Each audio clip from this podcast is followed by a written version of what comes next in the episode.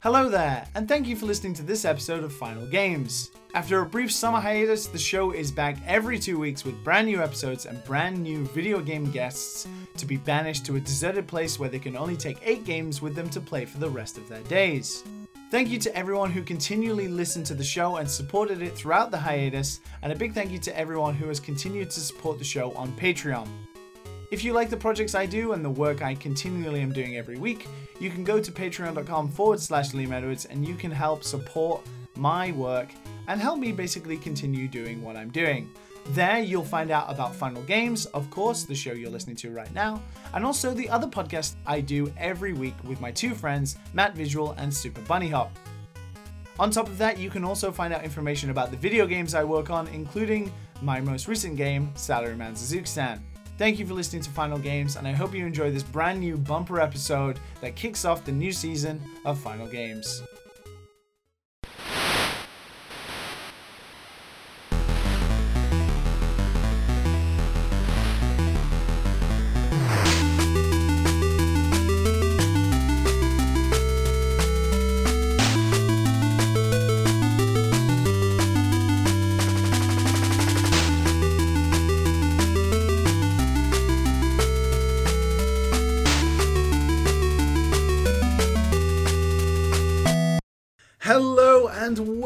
Welcome to Final Games, the podcast about the games that inspired us. I'm your continuing host, Liam Edwards, and thank you so much for waiting patiently through a long summer break for this, the 80th episode of the show, and the return of a sort of new series of Final Games.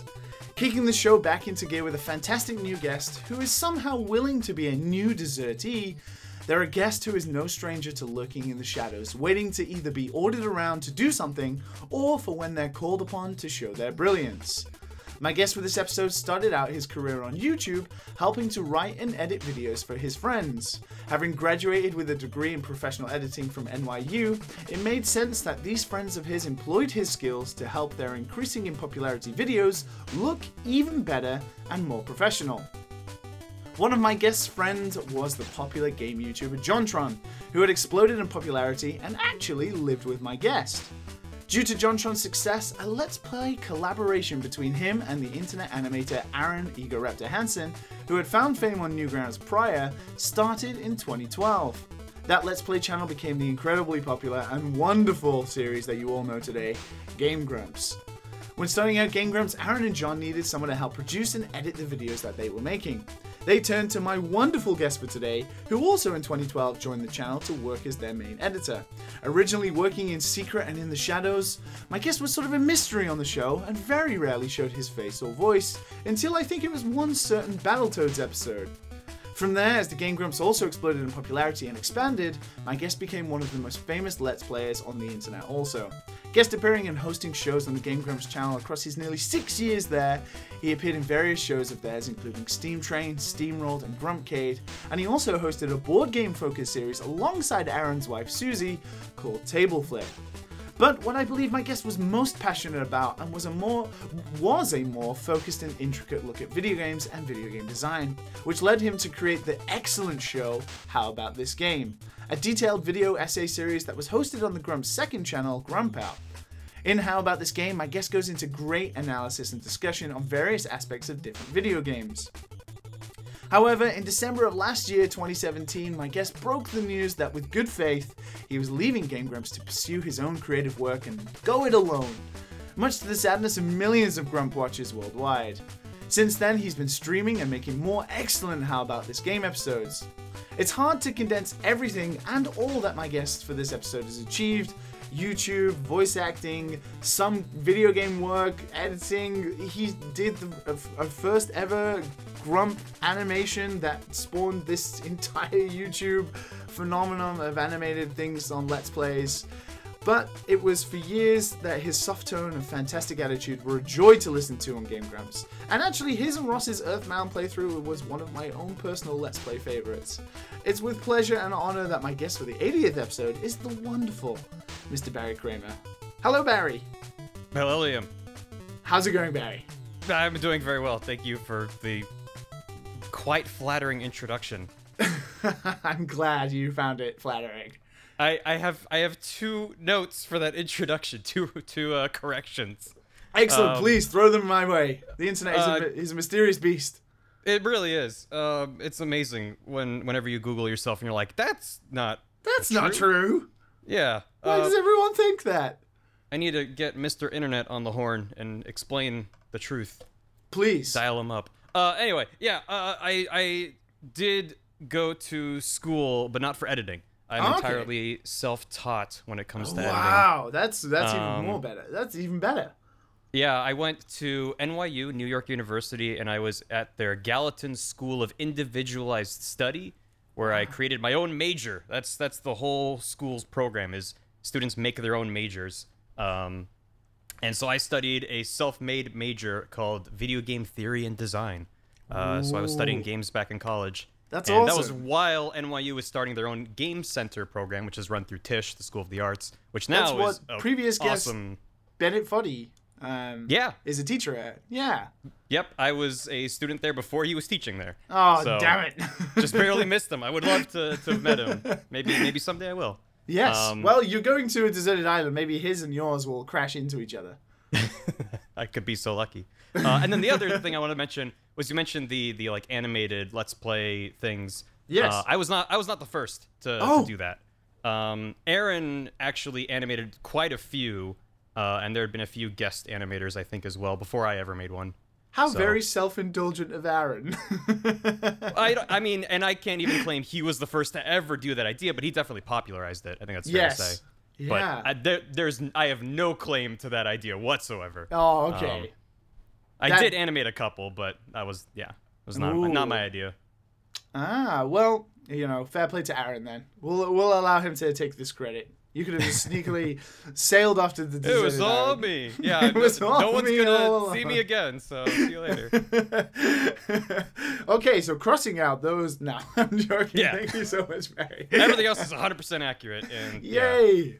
I'm glad, and I'm glad you uh, you enjoyed it. The one thing I especially like to do is make guests feel welcome and comfortable. You were talking about before we started recording. You were saying about my previous guests, and you you, uh, you felt a little intimidated by the company a little bit, and I Yeah, I'm I- incredibly humbled that you asked me. So thank no, you. No it's an absolute pleasure. For many, many years, Barry, as you will, of course, know, many people have watched, you know, you talk about video games for a long time. And I feel like, you know, Grumps is more focused on comedy, of course, and always has been, and that kind of thing. And it's it's a delight to watch Dan and Arin do what they do every day.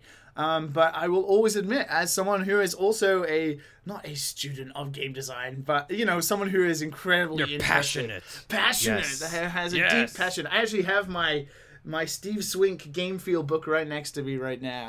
Um, Excellent. uh, uh, but you know, you go into always you, you would be funny and stuff like that. But you know, those little tidbits where you start talking about game theory. I think that's why the Earthbound one is my favorite because you could feel the passionate for for Earthbound and you know how much you liked it emanating through that and you know your discussions on video game design and stuff, especially what Itoi was doing and your reasoning as to why he did it. And then you made How About This Game, which is such a great series. It's I love Thank that you. series. It's excellent. I'm so happy to see you go on to do some more uh, in the future. So Barry, it's an absolute pleasure to have you here. Thank you for coming. Well, thank you very much. Yeah, I, I I always really enjoyed doing let's plays. Now I'm predominantly streaming. I'm not really doing pre-recorded let's plays anymore. yeah. Um, but I was actually I- watching I- some of yours last night. I was watching you suffer through uh, Super Ghosts and Ghouls.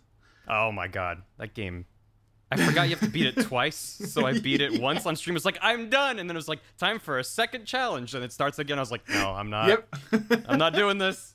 Um, and then to actually get the true ending of that game. I don't know if you know this, but the true ending, you have to beat the game, but you have to get a specific bracelet that what's her name? Pre Pre, the princess or whatever her name is. I don't know. They you don't have say to it get a specific bracelet that she wants in it's the mean, final is level. what it is. It's mean. And then beat the final boss. Yeah, it's awful.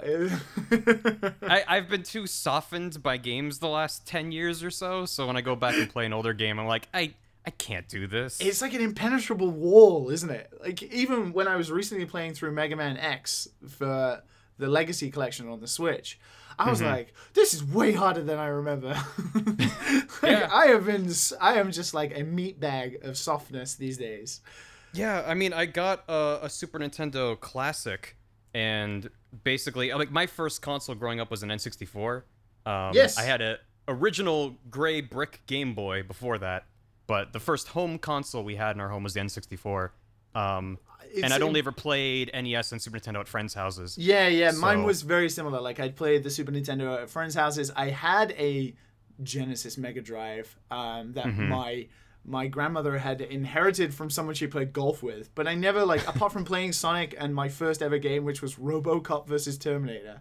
Um, yeah, that was my first ever video game. And uh, dabbling in that, it wasn't until I got the Nintendo 64 that there was this explosion in my head of, oh my god, what is this?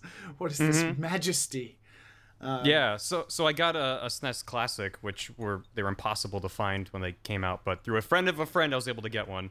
Um, and I basically was streaming, and I was like, yeah, I'm gonna like work my way through the SNES Classic and play all of these games that either I played a long time ago and haven't played in a long time, like Link to the Past or Mario World, but also there were tons of games on there that I'd never really played, like Super Ghosts and Goblins or Ghouls and Ghosts. I forget. I always get those confused. I always forget, yeah. Um, well, there's one first, and then the other, and then there's Super, whatever. Um, and also Super Mario RPG. I'd never played that one. Uh, Mega Man X as well. I'd only only ever played bits and pieces. So yeah, it, it was a lot of fun to kind of revisit games I had played, and also play all these new classics for me at least. And yeah, it's it's like, man, game design has really evolved since the early '90s. It's it's startling, and you know it. But then when you actually sit down and play these games, it's it's that's something that I love about games. If I can, you know, get super up my own ass and get pretentious right off the bat. Yes, I, I love that games are living art and that you can just sit down and play this game and you have the same experience as someone who played it when it came out. Yes, Um, that's what I love about the Super Nintendo Classic even more. Is it's this concentrated, hand-picked like gallery for people to experience. Almost, it's like going through an art gallery because like even the menu looks to me like an art gallery. Like you're moving from piece to piece, and you're like Yeah, and it's duck into themed one. to the, the the Super Nintendo's sort of iconography, like the yeah, same with the NES exactly. Classic. And they all Yeah. have like various aspects of what they did well for that console itself. And you know, you'll dip into one and play it for ten minutes. You'll you know you'll reset it and then you'll move on to the next one and that kind of thing. It's like it is truly like going through a hand-picked gallery of video games. That's what I really like about the Super Nintendo Classic. Yeah, definitely. Big fan. I just want them to release like a SNES Classic 2 with more games. That's all. What do you think Give the next more. one will be? Everyone's thinking it. Obviously, it's going to be the Nintendo 64 one, but Oh, I'm kind of if they wishing. put out. Sorry, go for it. I'm kind of wishing it is like a Game Boy Color one.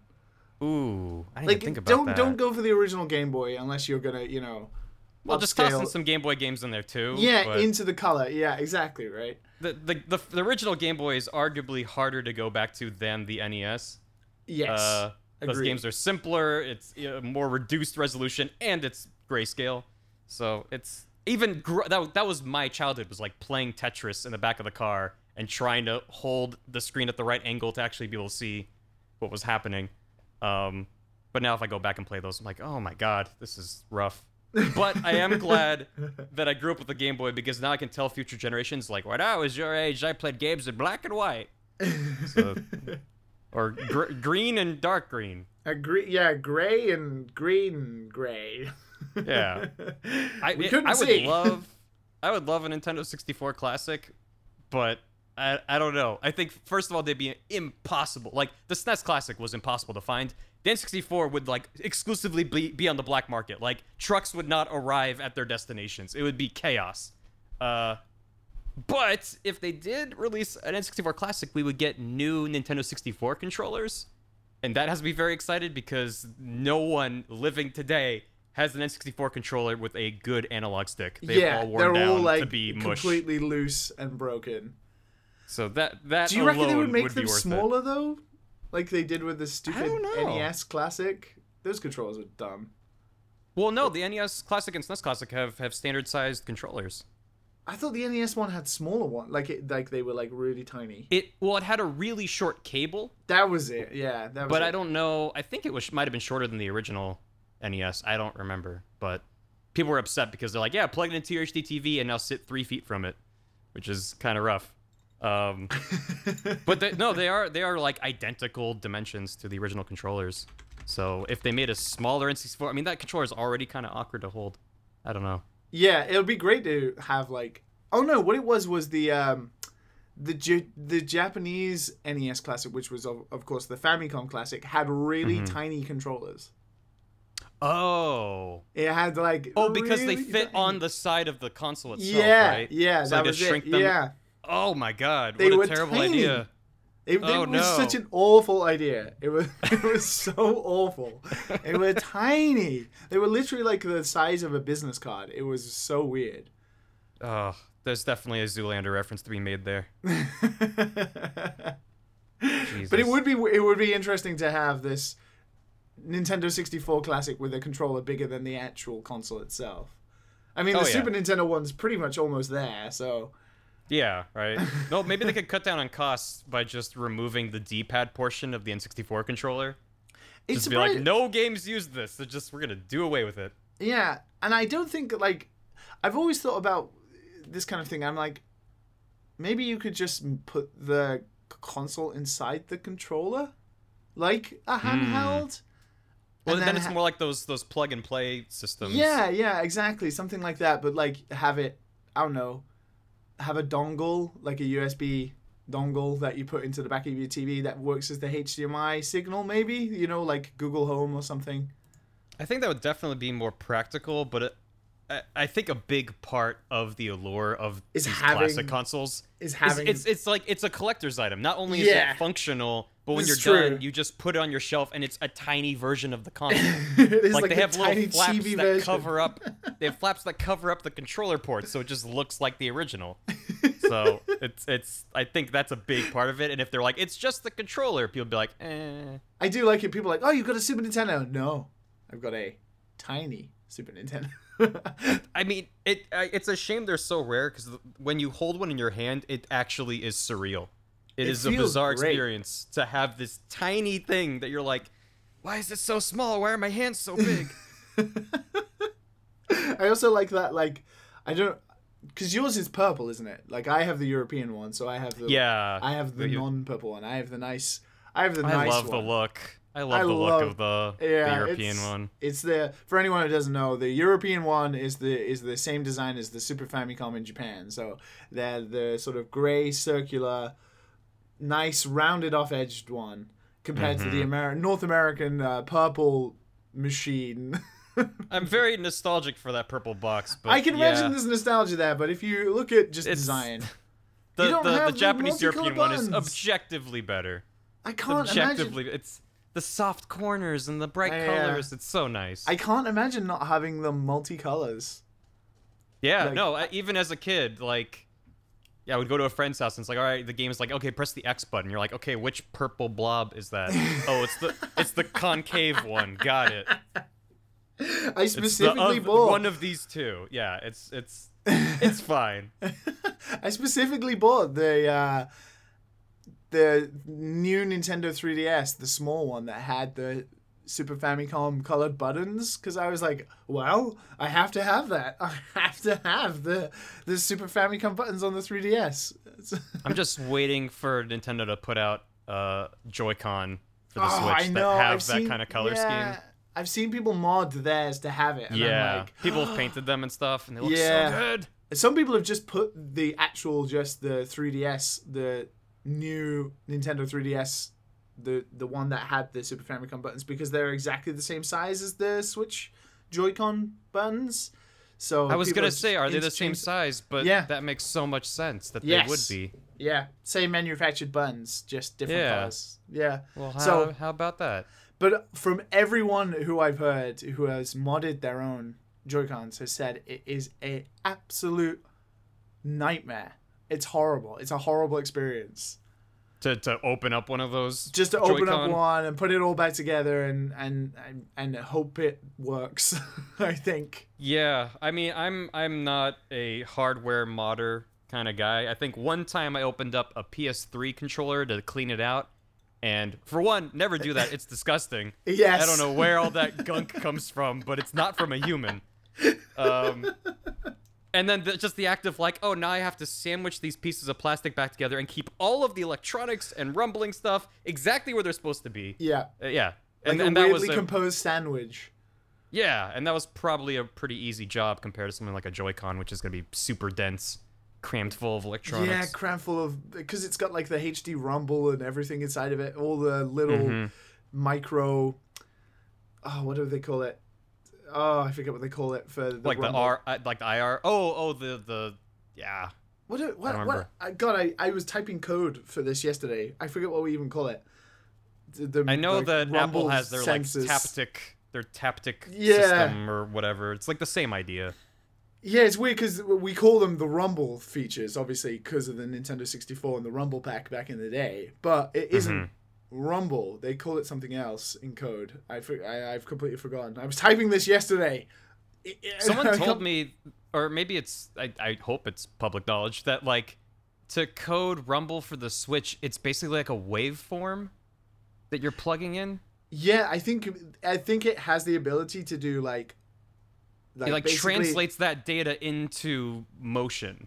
Yes, I think it's like a like that. basically a binary zero one, and it, it can flick on and off in various waveform patterns to give. That's where the sort of HD rumble comes from, like the idea that you can time the rumble in patterns to whatever's happening on the screen. So if you have something that's like timed, I don't know, for example, like a taiko drum, I guess if you're going to hit it every time, it'd be like dum dum dum dum, it'd be like dum, dum, dum, dum.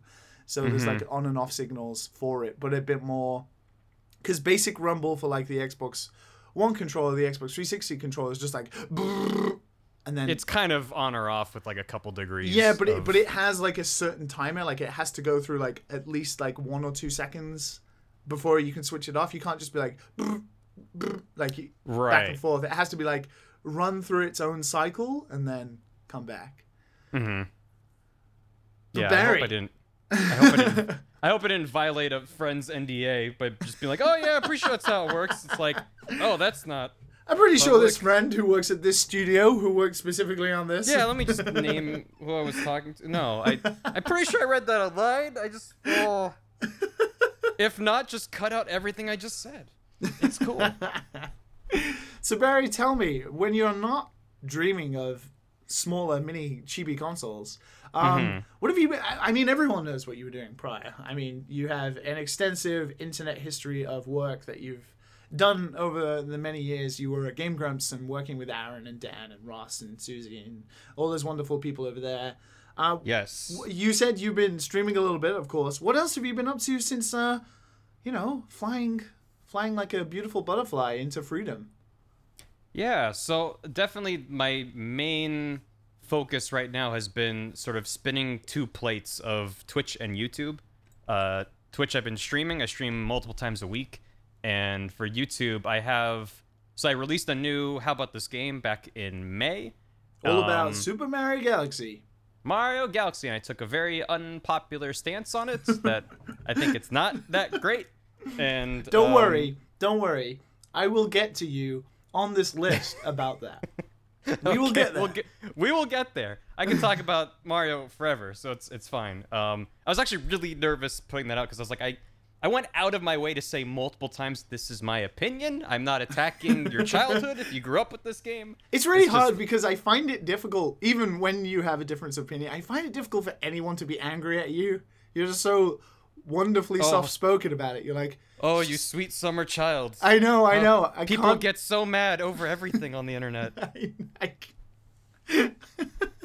I, I, I, definitely got a lot of hate for the Galaxy video, but I was surprised by how much positivity I saw. Which, again, like I, I love games and I love the gaming community, and I, I want to contribute more positivity. And I feel like a lot of the videos I've put out have been like, this sucks Yes! because of X, Y, Z, and I kind of part of that is because it's like, well, I'm I'm looking at this issue through a lens, and with Galaxy, it's like, well, to me, the mass popular opinion is one way, and I feel very differently. And why is that? It just happens to be that I feel negatively when most people feel positively. So Yeah. Yeah. in the future, I, I'm I'm I'm not gonna force it. If I have an idea, I'm gonna follow that idea. But I, I want to try to find more positive things to say about games. I think the Um, thing is, it's not about being positive or negative with this kind of thing. It's basically taking a analytical look at something and be like, well, this is the ideas I had mulling in my head. I'm not trying to be negative. I'm not trying to be positive, but this is just the swelling storm of thought in my head, and it came out that, you know, I have some issues with Mario Galaxy. Yeah, and, and I think the the key is also to be constructive. I mean, it's Yes. something that we're all taught in like Can't just be like, high- this high sucks. school. Yeah, Thanks I mean, for watching. a lot of YouTube video essays fall into that sort of trap of like yeah. you're only making half of a video. You're saying I feel this way, and see you next time, folks. And Yeah. that's fine, but I feel like it's something that I I, I, I always list my my influence for this as uh, Good Blood Studios. Javed he did a video called Dear Sega, um, talking about his proposed idea for a Sonic redesign, and it was a really really well made video. He anim he's a professional animator and he animates his idea of Sonic.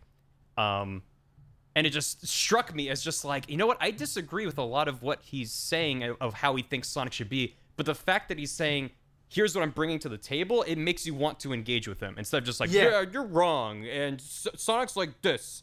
It's like But no, when you can see when you can see a more fleshed out uh, argument as well, it's like okay, okay, it helps to Yeah. maybe understand more of the point where people come from. Whereas, as you said, I think a lot of I don't I hesitant to call them video essayists, but people who are basically just like fucking Sega man, they suck. Konami, oh my god, like what the fuck happened to all Mm-hmm. this and uh, you know this game sucks i hate super smash brothers brawl because of tripping and all Right. that kind of very trodden trope And it's like when, when you're dealing with someone like that, where it's like, yes, everyone kind of feels negatively towards Konami right now. People don't list Brawl as their favorite.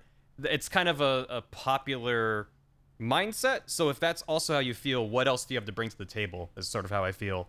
And if you want to make a video about why you think Konami sucks, like, what else you got? Yeah. Um, because I, I I know how I feel about Konami, so I want to hear your take on it. And so that's kind of how I think about the videos that I make. And not everything that I'm planning on making on YouTube is this sort of deep dive, hopefully well thought out criticism or critique. Um, I have some really stupid videos that I'm planning to. They're just like, eh, I thought this was funny. I'm gonna kind of just pop. i will out admit and- i and i see. love i love your how about this game stuff of course that's like my favorite stuff on youtube you know we both um watch game makers toolkit and mark's Mhm. stuff mark's a lovely guy. Um and Yeah, just big that fan kind of of stuff yeah that kind of stuff is great. But i will admit like some of the smaller stuff you do like my one of my favorite videos of yours is your your new channel qa and the joke about you being naked and you taking the gloves off. Honest to god the comedic genius. For, for anyone that doesn't know, you should probably clarify. yeah just go watch barry's qa on his channel. It's honestly Sure. just The joke just is that I'm not naked, but people think my avatar is because he's is all naked one color. yeah he's basically just wearing a beige suit Yeah, a And- skin a skin colored skin tight suit. Don't worry about it. It's fine. that But, that yeah, kind of stuff like, is I- like trademark Barry humor, and I love it. It's fantastic. well, thank you. Yeah, I, I I always try to you know inject humor whenever it's appropriate without undercutting what I'm trying to say. Um, because that's that's also like a big inspiration behind how about this game. And I talk about it like this. It's this big story series. There's three episodes. It's not even real. It's technically a series, but I need to I need to pop out a few more before I can kind of point at it and be like, that's what this is. but they but- are a good they are a good heavy chunk of 20 20 what is it 20 to 30 minutes of Yeah, heavy first- animation lots of research lots of well articulated points it's the kind of video where you know even for someone who maybe doesn't know how to make youtube videos or something like that but you know it took a while to get these things out there's Yeah, a lot of attention to detail in them literally months for the most recent one, uh, which is also why I'm streaming a lot on Twitch because that's a whole other conversation. But putting out content like that is not profitable the way it used to be, and that's Yes. not the that's not the intent. I mean, if I wanted to maximize profit, there's a million things I could do that I choose not to, and that's not really why we're here. But you know, basically, like I like consuming that kind of content, and it's the kind of content I want to produce. So, you know, I want to keep making them. But yeah, it's it's a lot of work to make them up to my insane personal standards because I'm a little bit of a perfectionist, and sometimes you just have to give up and say it's good enough. That's actually been one of the big hurdles that I've had feeling. one of the big hurdles I've had to get over with streaming is like things go wrong, technology breaks, and having to troubleshoot it in real time sucks if you're a perfectionist. With like, a thousand just- people watching, and you're like, just look uh, away. Just look uh. away. Come back later. I'll fix it. I promise. Um, I don't remember what my original point was, but um, oh, just uh, one of my big influences with with how about this game. I think a lot of people have pointed this out, and rightfully so, is that it's got a lot of similarities to Arin's series Sequelitis.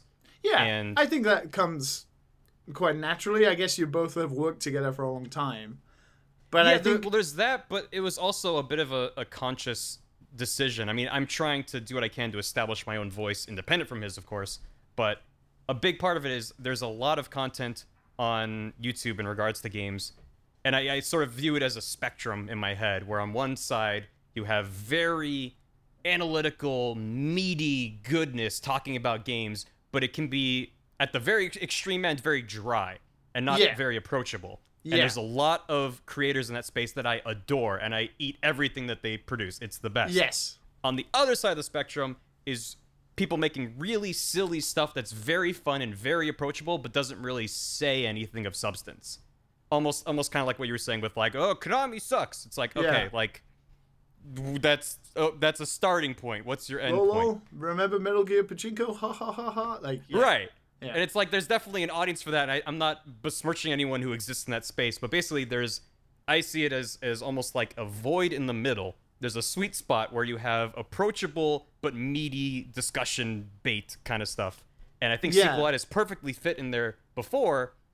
And that's sort of a void that I tried to fill with with how about this game, where hopefully it gives you something to think about. Maybe I challenge how you previously felt about something, but also there's some some goofs and gaffs along the way. and it's fun to watch overall. Like, Yeah, it's and it not a dry thirty-minute and- video essay where you're watching someone's university dissertation on video games. Right, over just like a looping 10 second clip of Dark Souls. Yeah. While you while you have this like yeah master thesis about it. It's Always like Dark the Souls as content's well. great, but it I mean you can talk about Dark Souls forever. That's Um, true. I think I think there but are anyway, more yeah. minutes of videos about Dark Souls on YouTube now than there must be almost of Minecraft. It's, it's getting there. But I Yeah, feel like you're very you hit something there that I hadn't really thought about. Like obviously I feel like Sequelitis and How About This Game are two sides of the same coin, but Arin is like the angrier side, and you're the more you're the more you're the more smiley side, even if you have something bad to say. I mean, that also comes from the fact that I that I worked on one Sequelitis episode. I worked on the Zelda Sequelitis, where he compared Link to the Past to Ocarina of Time, Yeah. and he took a very strong tone in that video that a lot of people felt they reacted very negatively to that, and I understand kind of both sides. I mean, having kind of existed on both sides. Um, like there are things in that video that I personally disagree with, but felt he did a good job explaining. Yeah. But people disliked the fact that he was just like, it's like this, and they're like, well, it's more like this and this. Um, it's something that I always get kind of frustrated with. Is like, well, it's an opinion piece. You don't have to tell people it's an opinion piece in an opinion piece. It's it's something that it is you weird learn. where we've got to this point where you have to be like, whoa, whoa, shut about it.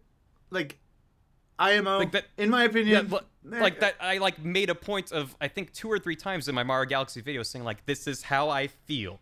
This Yeah. is not objective truth. Yeah. And people really, really like that. And it's like I'm fine. I want you to care about what I'm saying, but if this is the package I have to deliver it in, I'm happy to do that. I don't think of it as patronizing.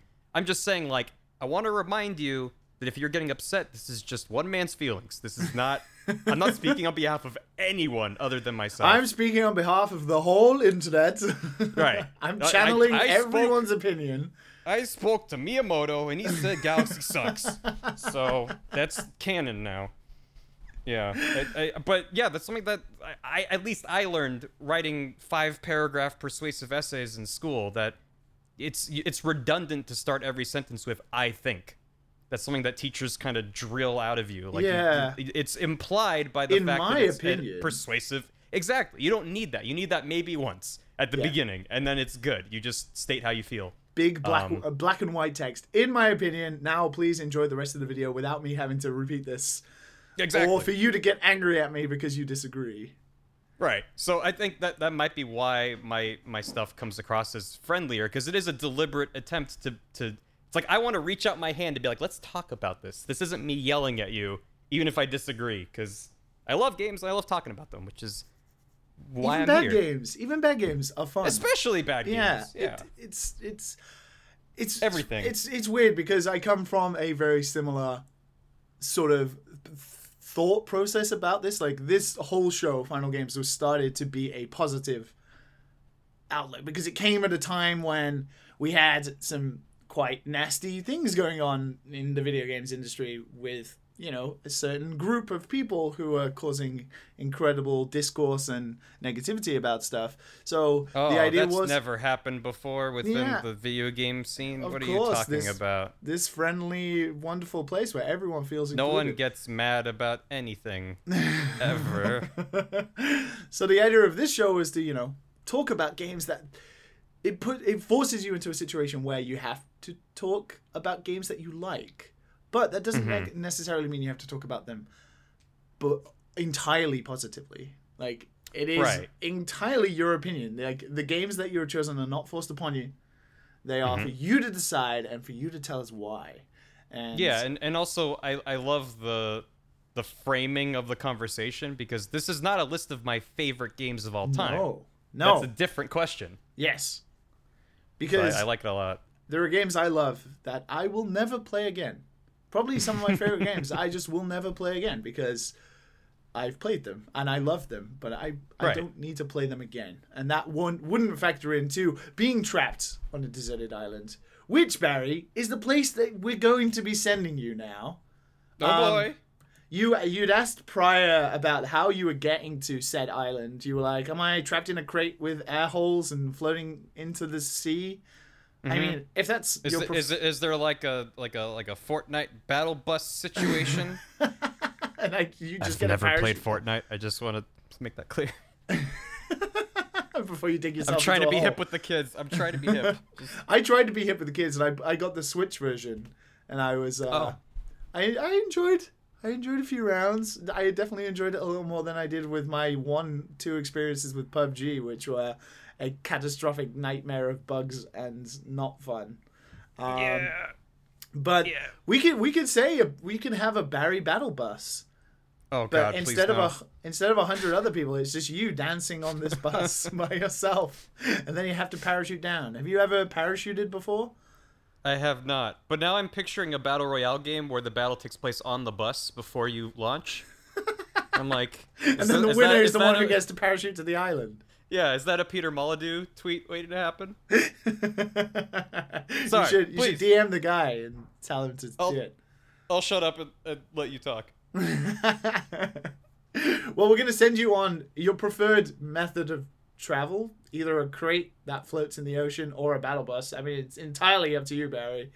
Um, but speaking of Konami and hating Konami, uh, I guess you don't hate them that much because we're gonna have to jump into your eight games because we have got eight games here to talk about, both positively and negatively. So. Anyone who uh, gets uh, easily offended, please strap yourself in. Um, but of course, let's jump into the 80th episode of eight games chosen by Mr. Barry Kramer and kick things off with the first game on his list. So let's listen to some music from the first game and let's talk about Barry's final games.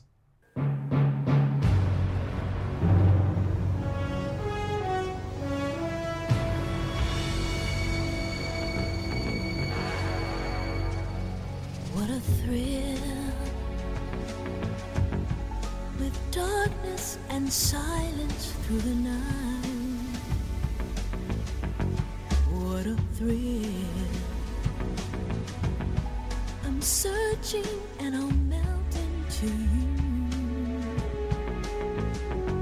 What a fear in my heart, but you're so.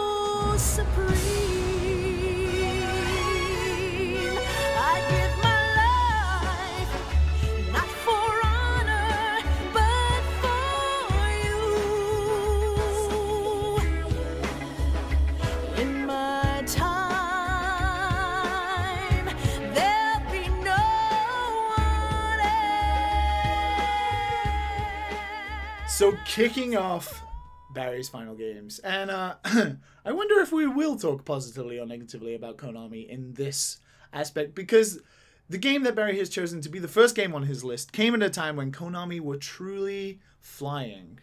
Actually, maybe to towards the tail end of them flying, because in the '90s, Konami just absolutely destroyed us all. They they gave us Metal Gear, they gave us some incredible Castlevania games, especially towards the the time this game specifically released. Well, the first incarnation of this game was released. Because Barry has not chosen the first incarnation of Metal Gear Solid 3 Snake Eater. Uh, you've chosen the expanded Subsistence release of Metal Gear Solid 3, which originally uh, released in Japan in 2005 uh, and then came to North America in 2006. I can't believe it was that late. Yeah. I didn't realize that. When I think of 2006, I think of, you know, getting into the Xbox 360, the PlayStation 3, you know, era. yeah, I think the the, Wii generation- in 2006. Yeah, Yeah, but but Subsistence released in 2006 and also Mother 3 released in 2006. What? What? I know. So My weird. God. When I was 16, I was like playing Twilight Princess and, and Mario Galaxy on, on the on the Wii. I was I was Oh, all no, Galaxy was a little later, but It was a little 2007, was it? Yeah, it was 2007. Seven or eight, yeah. But to think that Metal Gear Solid 3 Subsistence and Twilight Princess came out in the same year, it's really weird to me. It's messing with my brain this morning. Um, yeah. but Barry, the first game on your list is developed by Konami and published Mm-hmm. by Konami. It was designed by everyone's favorite au- author, Mr. Hideo Kojima, and it is the uh, updated version of my personal favorite Metal Gear Solid game, Metal Gear Solid 3. Ooh, we're gonna get along. We are definitely going to get along. it released for the PlayStation 2 uh, and then had later versions for the PlayStation 3 and the HD collection, also on the Xbox 360, and my preferred way to play it on the PlayStation Vita. I really enjoyed the, the HD version on the on the PlayStation Vita. Have you tried the 3DS version? I have. I tried it. Speaking of, it's Gamescom this week when we're recording. I actually tried it mm-hmm. at Gamescom back in 2011. It was a weird experience. I tried it at E E3 2011 or 12 or something. Yeah, It was, it was. weird. It, it ran surprisingly well. It did from what I run surprisingly well and controlled not like us. Like Yeah, because that thing chugged quite a bit on the PS2. it did. There, there well, were some heavy sections. this is something we can get into because of course Barry's first game is Metal Gear Solid 3 Subsistence, but nobody remembers that the first version of Metal Gear Solid 3 Snake Eater controlled really badly. And it Yep. wasn't until Subsistence came out that it controlled like what we remember today. So Barry, please tell me. Yeah. Why is Subsistence Metal Gear Solid 3 the first game that you're taking with you?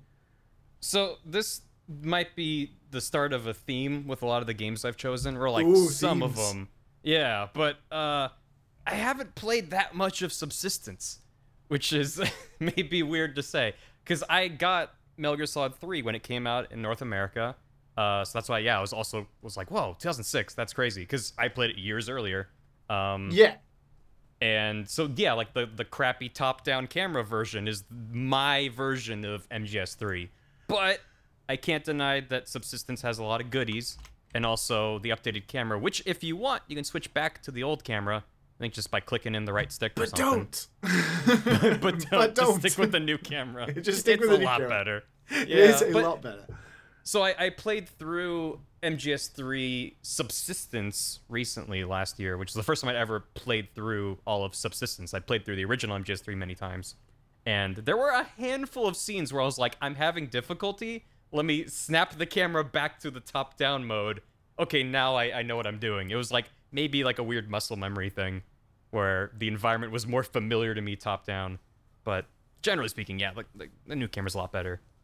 Um, but yeah, subsistence. Oh, well, just MGS3 in general is is my favorite Metal Gear Solid game. Agreed. I, I do I do adore the the entire series, um, but I think MGS3 is the most replayable of all of them. It's the one that I can just pick up and play for a bit, the most. Do you think it's more Um, replayable than five? Well, that is a good point because five. I think five is the best mechanically out of all of the games. Yes. by quite a large margin. I think Um, it's it's strange to think that because even you know a game from 2004 slash 2006 like Metal Gear Solid 3 really does compete with five, which has everything in it almost. But some of the stuff that Metal Gear Solid 3 did, some of the crazy ideas that Kojima had, like the camouflage system, the eating system, all this, the injury system, all these incredible Mm-hmm. things, just wow. To think Yeah. at the time it came, um, it took a game, you know, 10 years later in Metal Gear Solid 5 to almost only just outshine it a little bit, I think, in terms of systems. Yeah, oh, I, I think five definitely outshines three in terms of gameplay and systems and, and just the ability to tackle the same outpost over and over from different vantage points in different ways. Yeah. Um, and MGS3's version of that would be like there's certain sections of that game where you come up upon an enemy outpost and you sort of get that same flexibility of how do you want to tackle it? Do you want to get through and, you know, get all the goodies that are in that area or do you just kind of want to sneak around it and get to your objective? Um, so it's like a more linear version of Five's open world, which kind of makes sense. But I think it's not just the the gameplay replay, replayability of three; it's also the narrative. I think three has the best narrative of of the series, and normally I am a mechanics over story kind of guy, but specifically in the context of being on a deserted island for the rest of my life, I want I want both. I want the mechanics and I want the story because I want something that will keep me occupied for the long days of being abandoned in the middle of who knows where. Um, but I also want something to excite my imagination, and and three does that for me. Uh, whereas five, I think, is you know widely considered to be a bit, bit lacking in that regard. Um, Are you, are you are you with me in, in, in agreeing that Big Boss is the, the better of the two snakes? The better of like 15 different snakes. Yeah. Yeah, yeah. Uh, I was gonna say uh, three if you count Metal Gear Solid Five spoilers. I guess. I don't know. well, it's it's this weird thing. I g- maybe it's like an obsession of of Kojima's where like two is all about sort of two's position in relation to one, and Solid Snake is kind of entirely about his context to Big Boss. Not Yeah. entirely. He does have his own arc and development, especially once you get into four, things get really crazy. But Big Boss as a character, I think, is the most complex. Um, and Definitely the most fleshed out, considering Solid Snake being the operative main character of the series. Yeah, Solid Snake's the main character, but he's the main playable character in two of the five plus games. Yeah, And then just Big one- Boss is yeah, many more. We don't have to go into details, many, many but more. Yeah. yeah. So I, I like Big Boss a lot. Um, but yeah, three is just a, a game where I can just replay it over and over and just find different weird little strategies. And there's a million little Easter eggs and things. That that was another thing I found. Maybe I just didn't look close enough, but from playing Ground Zeroes and Phantom Pain, it just felt like overall there was it was not as dense a world. Uh, it was a very very big world with a lot of things to do and it felt good to do those things. But three has little optional objectives you can satisfy, like get shooting all the like what are they the Kerotans, the, Yeah. the frogs, The frogs. um, Snake versus getting all the monkey. different camos. Yeah, snake versus yeah, and also there's all the optional side content that was some of it was in the original release, but also a lot of it was in subsistence.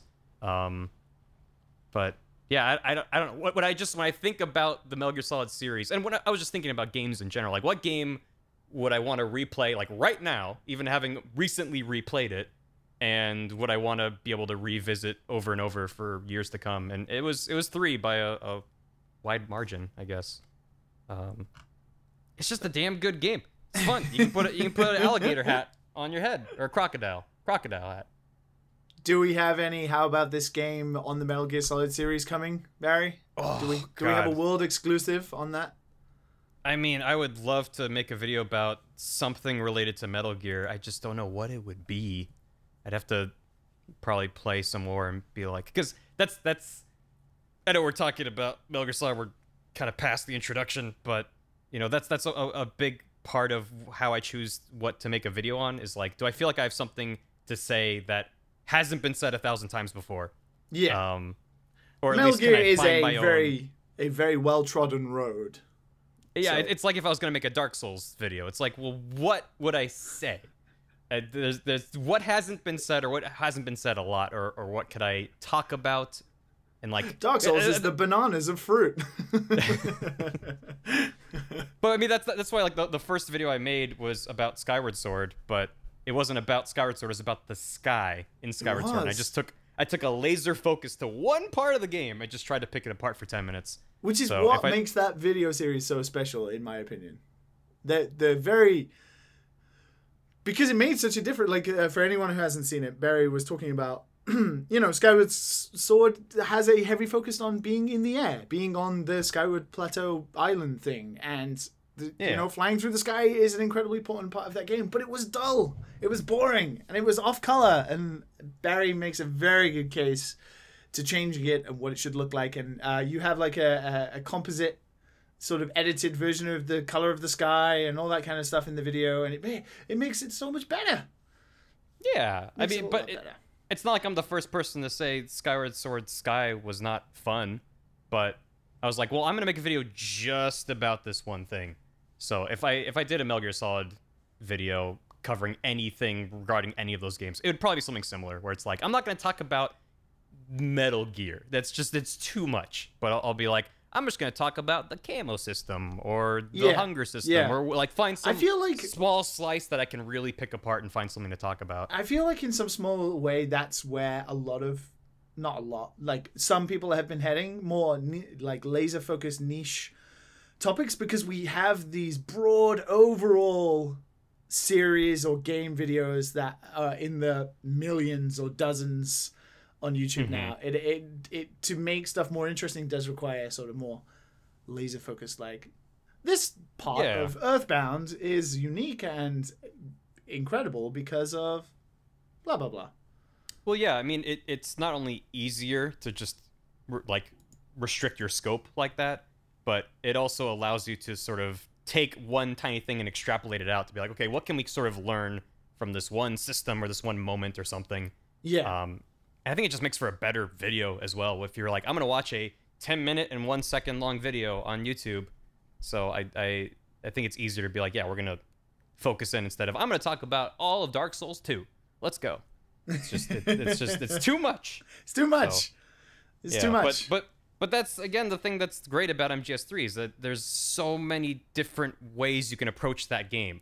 Um, besides, you, can't really play it as an action game. I think in some of the trailers they made it seem a little bit more actiony than you really can get away with. Maybe on easier difficulties you can. yeah, go a until little more towards the end of the game, like when you're you're escaping and stuff like that, it does go for the blockbuster finish almost. That's fair. There are some scripted sequences where you're just unloading with an unlimited clip.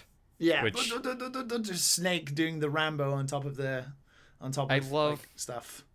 I love the yell that David Hayter does when you are unloading your machine gun. He just does this like just Such a gruff. so angry. Also, in, in three, they make this whole convoluted point about how the boss has infinite ammo because her gun's shaped like an infinity sign. But then, anytime you're in those scripted sequences, you have infinite ammo, no matter the difficulty. I, I'm, I'm done. It's fine. Maybe that's my video. It'll be ten. It'll be ten seconds long. It'll be, I'll post it to Vine. Rest in peace, Vine. yeah, world exclusive. You heard it here first. We'll Yeah, getting I'm bringing back This Vine Game and posting that, and then shutting down Vine. There you go.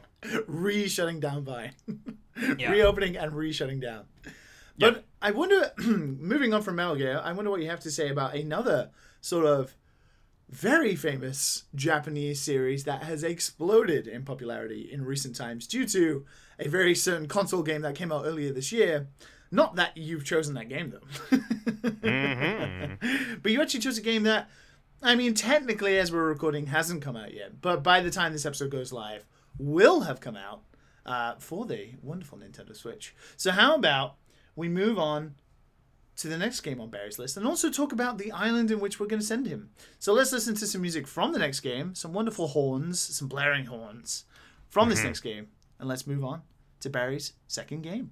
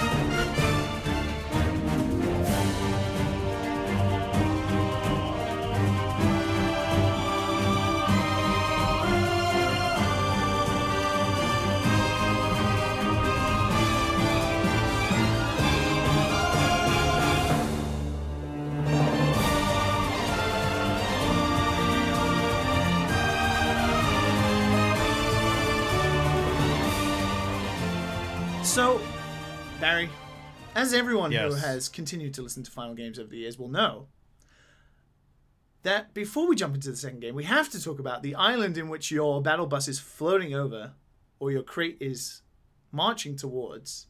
Um, but you know, on Final Games, we want to make you a little more comfortable. We don't want you, you know, we're giving you eight games for a reason. So, although you, the fate of being deserted kind of sucks, you at least have eight games to play and to pass the time. We don't want it to be too sour an experience for you.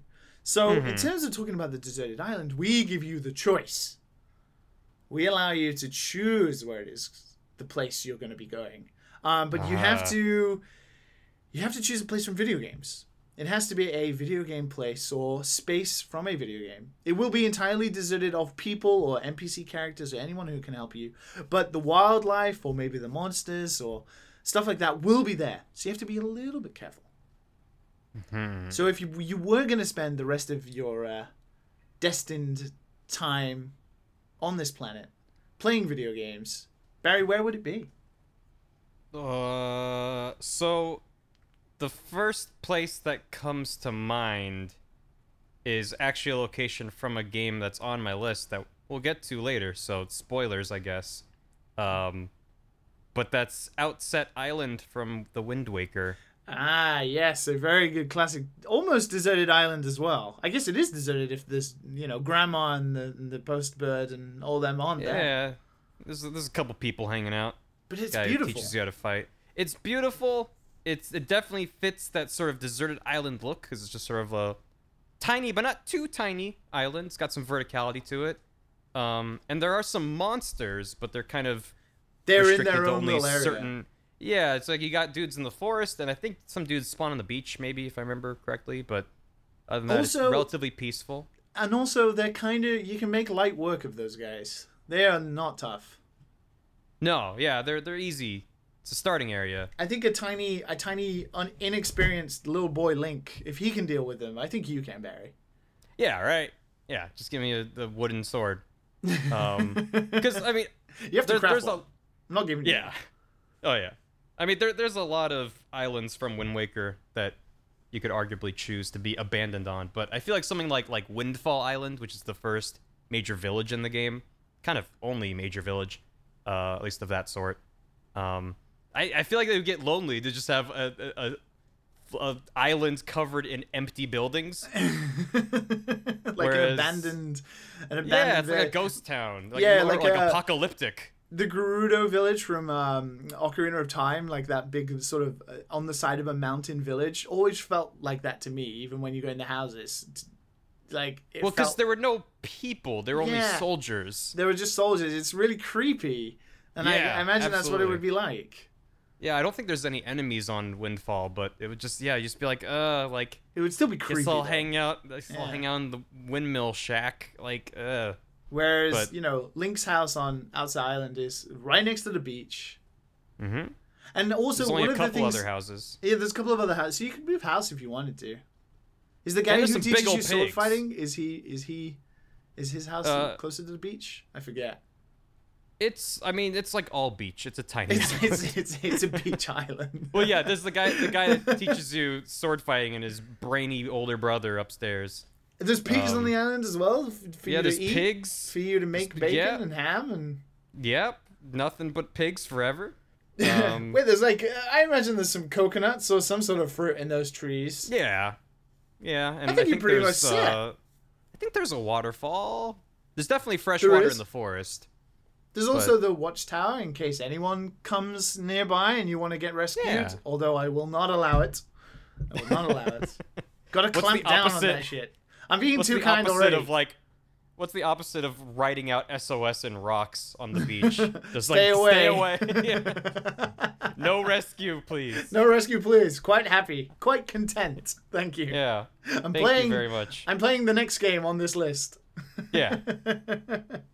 But one thing that I've always thought about with these things is these wonderful spaces have like beautiful music, and Outset Island has easily some of the best music. That dun dun dun dun dun dun, Mhm. dun is amazing. I love it so much. So there has to be. We've spoken about this on Final Games before. There has to be a button somewhere on the island where you could just turn on the music and have it play while you're Just going about your boombox. day. But before Yeah. it drives you crazy, you can just turn it off again and then just have like a break from it. That that would be great. Yeah, I'm, I'm sure with my omnipotent powers of the host of Final Games Mm-hmm. would allow me to create such a button. Well, at the very least, I don't think the music plays when you go there at night.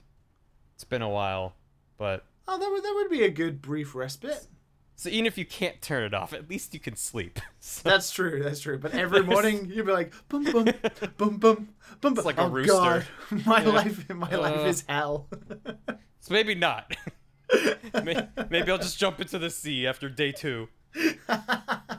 but before you do that, Barry, just uh, hold on a sec, because we have to talk Okay. about the the second game, the the Mm-hmm. game you're going to be taking with you that hasn't quite released as we're recording, but will have released in the West because it's already out in Japan. Of course, this series comes out in Japan first. Apart from Monster Mm-hmm. Hunter World, which came out as a worldwide uh, exclusive at the same time, which was Mm-hmm. very nice of Capcom. Um, the next game you're going to be taking with you is a game developed by Capcom here in Japan, in Osaka. It released for the 3DS originally as uh, Monster Hunter Cross here in Japan. It came to the West as Monster Hunter Generations. There was an updated version called Monster Hunter Double Cross, an expanded version of the game in Japan, which then became Monster Hunter Double Cross for the Switch in Japan. Is everyone still with me? I hope. I hope everyone. Did Double Cross release on the 3DS? I didn't know that. Uh, I yeah, I think so. Oh. Yeah, I think Double Cross released on the Switch, maybe. Uh, for the 3DS, I, th- I Yeah, I know it's on the Switch, but it's yeah, on the Switch, yeah. Um, but then now this month of August, of August 28th, worldwide, because it released in August last year here in Japan. Uh, Monster Hunter Generations Ultimate or, Ulti- or, or Ultimate Generations. Um, I I don't know the order. I think it's Monster Hunter Generations Ultimate is releasing for the Nintendo Switch. It is the first Monster Hunter game coming to the the pseudo handheld home console, uh, which is I think for some players going to be strange after getting into Monster Hunter World, this big console uh, exclusive, and then sort of taking a step back towards the 3DS games with uh, maybe a little bit more of a clunky, clunky control set. But the I think full, we'd say a, a lot more, a lot more clunky. yeah, a lot more. I wanted to be kind, but yeah, a lot more clunky. It's but it's just praising the work they did in World. That's, That's true. That's, but you're that not. You're, but you're not taking World, Barry. You're not taking No, World. I'm not. You're taking Monster Hunter Generations Ultimate. Um, so Barry, why? Why Barry? Well, uh, because I hate myself and I don't want to bring World. No, w- World is amazing. Uh, it's probably my favorite Monster Hunter, but it does have a few flaws. Um, okay. Na- namely, I think there's just a lot less variety within World, and part of that I think is because they revamped the entire game. They rebuilt it from the ground up. There's tons and tons of quality of life changes that even I mean, yeah, as we're recording this, Gen Ultimate isn't or Mhgu, as I like to call it for short. Mahagoo for Switch. Yeah, Mhgu for Switch. Um, it's not out yet, so I'm cheating because I haven't even played it.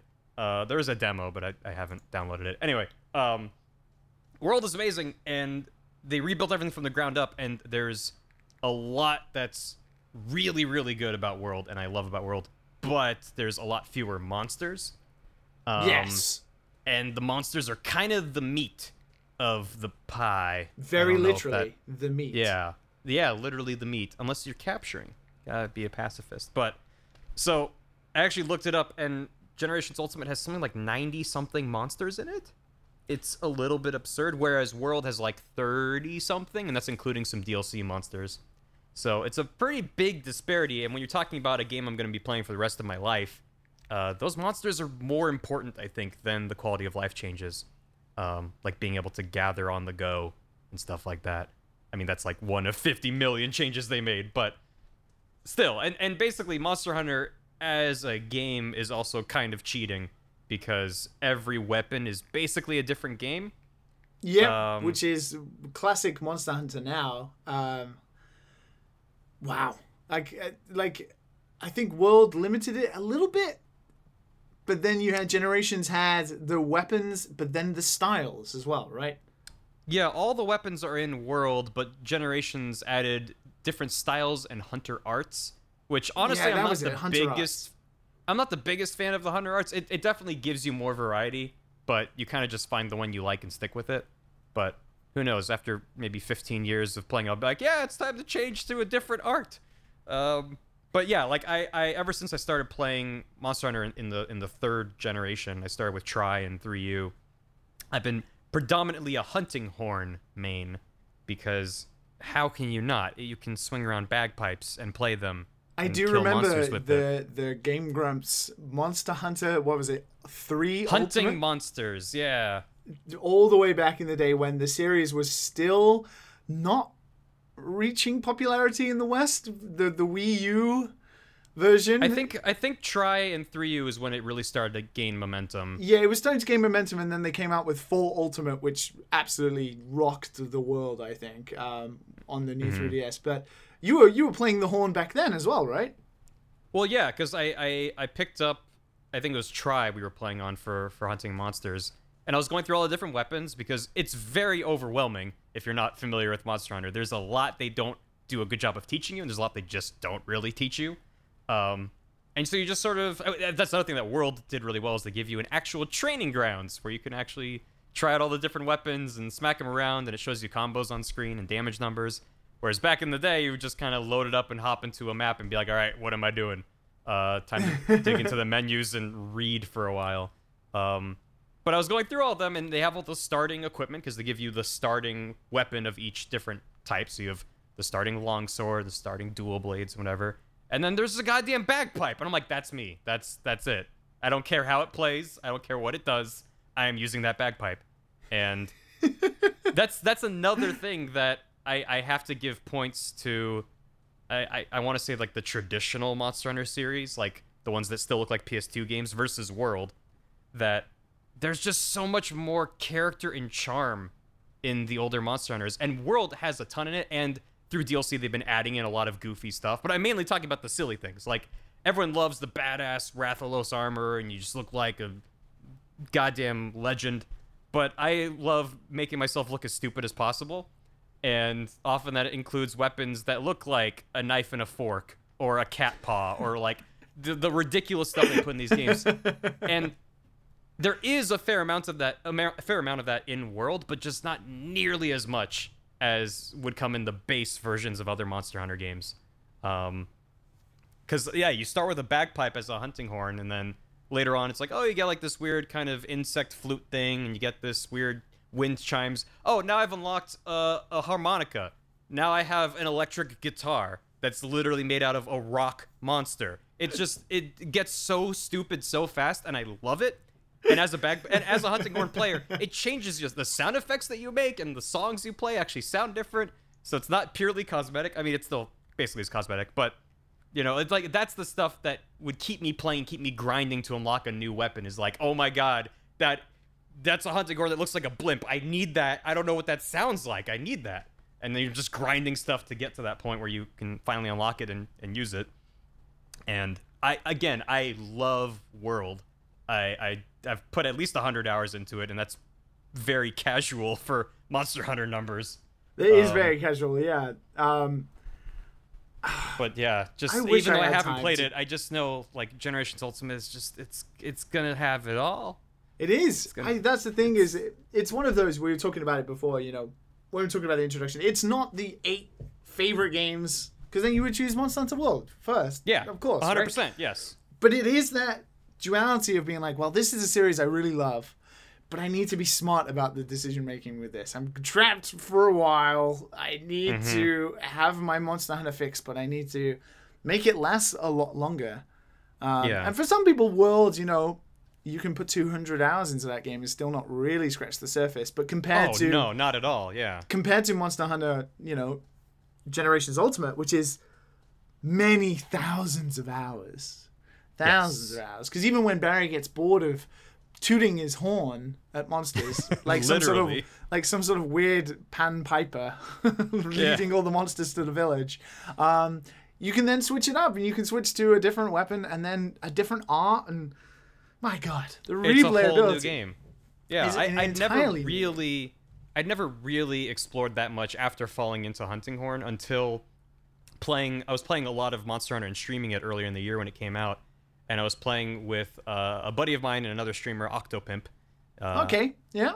and and we were playing together and we we decided to do uh, an arena quest. And during the arena quest they restrict the armor and weapons you can choose. So you don't go in with your own equipment. They say okay you have to pick from these loadouts.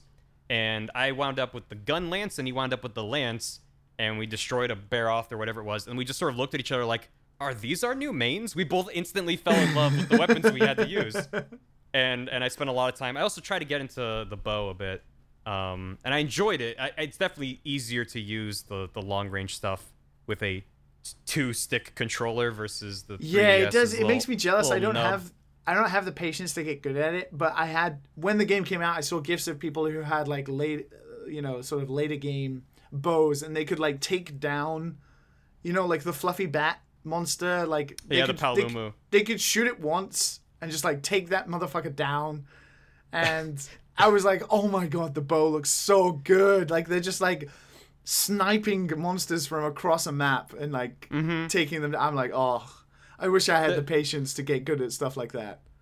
Oh, for sure. There, there was a video that was making the rounds. It was four Japanese players, because of course it was, and they all had top level heavy bow guns, and just a great Jagras just kind of calmly walks around a corner, and they just open fire and kill it in like yeah. 15 seconds. Oh yeah, I think I've seen that gift. They're all dressed it was the just same. like the it was, yeah yeah because one of the first things i ever saw with monster hunter was a video from it was like frontier ultimate or two i have no idea um but it was it was four japanese players i believe they're all naked and they killed like a rathalos with rocks they just like pelted it with rocks until it died for like an hour and i was like i don't know what this game is but i want in and then years later i finally did but yeah you're right like i, I could have picked world because that i think would be the moment to moment more entertaining game for me. But long run, I, got, I gotta go with Gen Ultimate. I think that's that's the the the choice. And I'm just gonna have to get used to the jank. Gotta Yep. get back into the I, jank. th- I think that's the thing is once you get used to it and you know you forget how world plays because you're trapped on, Outset Island, I think you'll be fine, and you'll Mm-hmm. Yeah. love it, and you'll enjoy, and it'll be on Switch, so you have the the dual analogs, which is like vitally important because yep. I remember even the tiny new Nintendo 3DS little nub, like not even the stick, like even the little nub, Mm-hmm. Yeah. even that made like tenfold a difference in my experience of playing 4 Ultimate compared to playing like uh Monster Hunter Freedom Unite on the PSP. Like it was like Mm-hmm. vastly different experiences.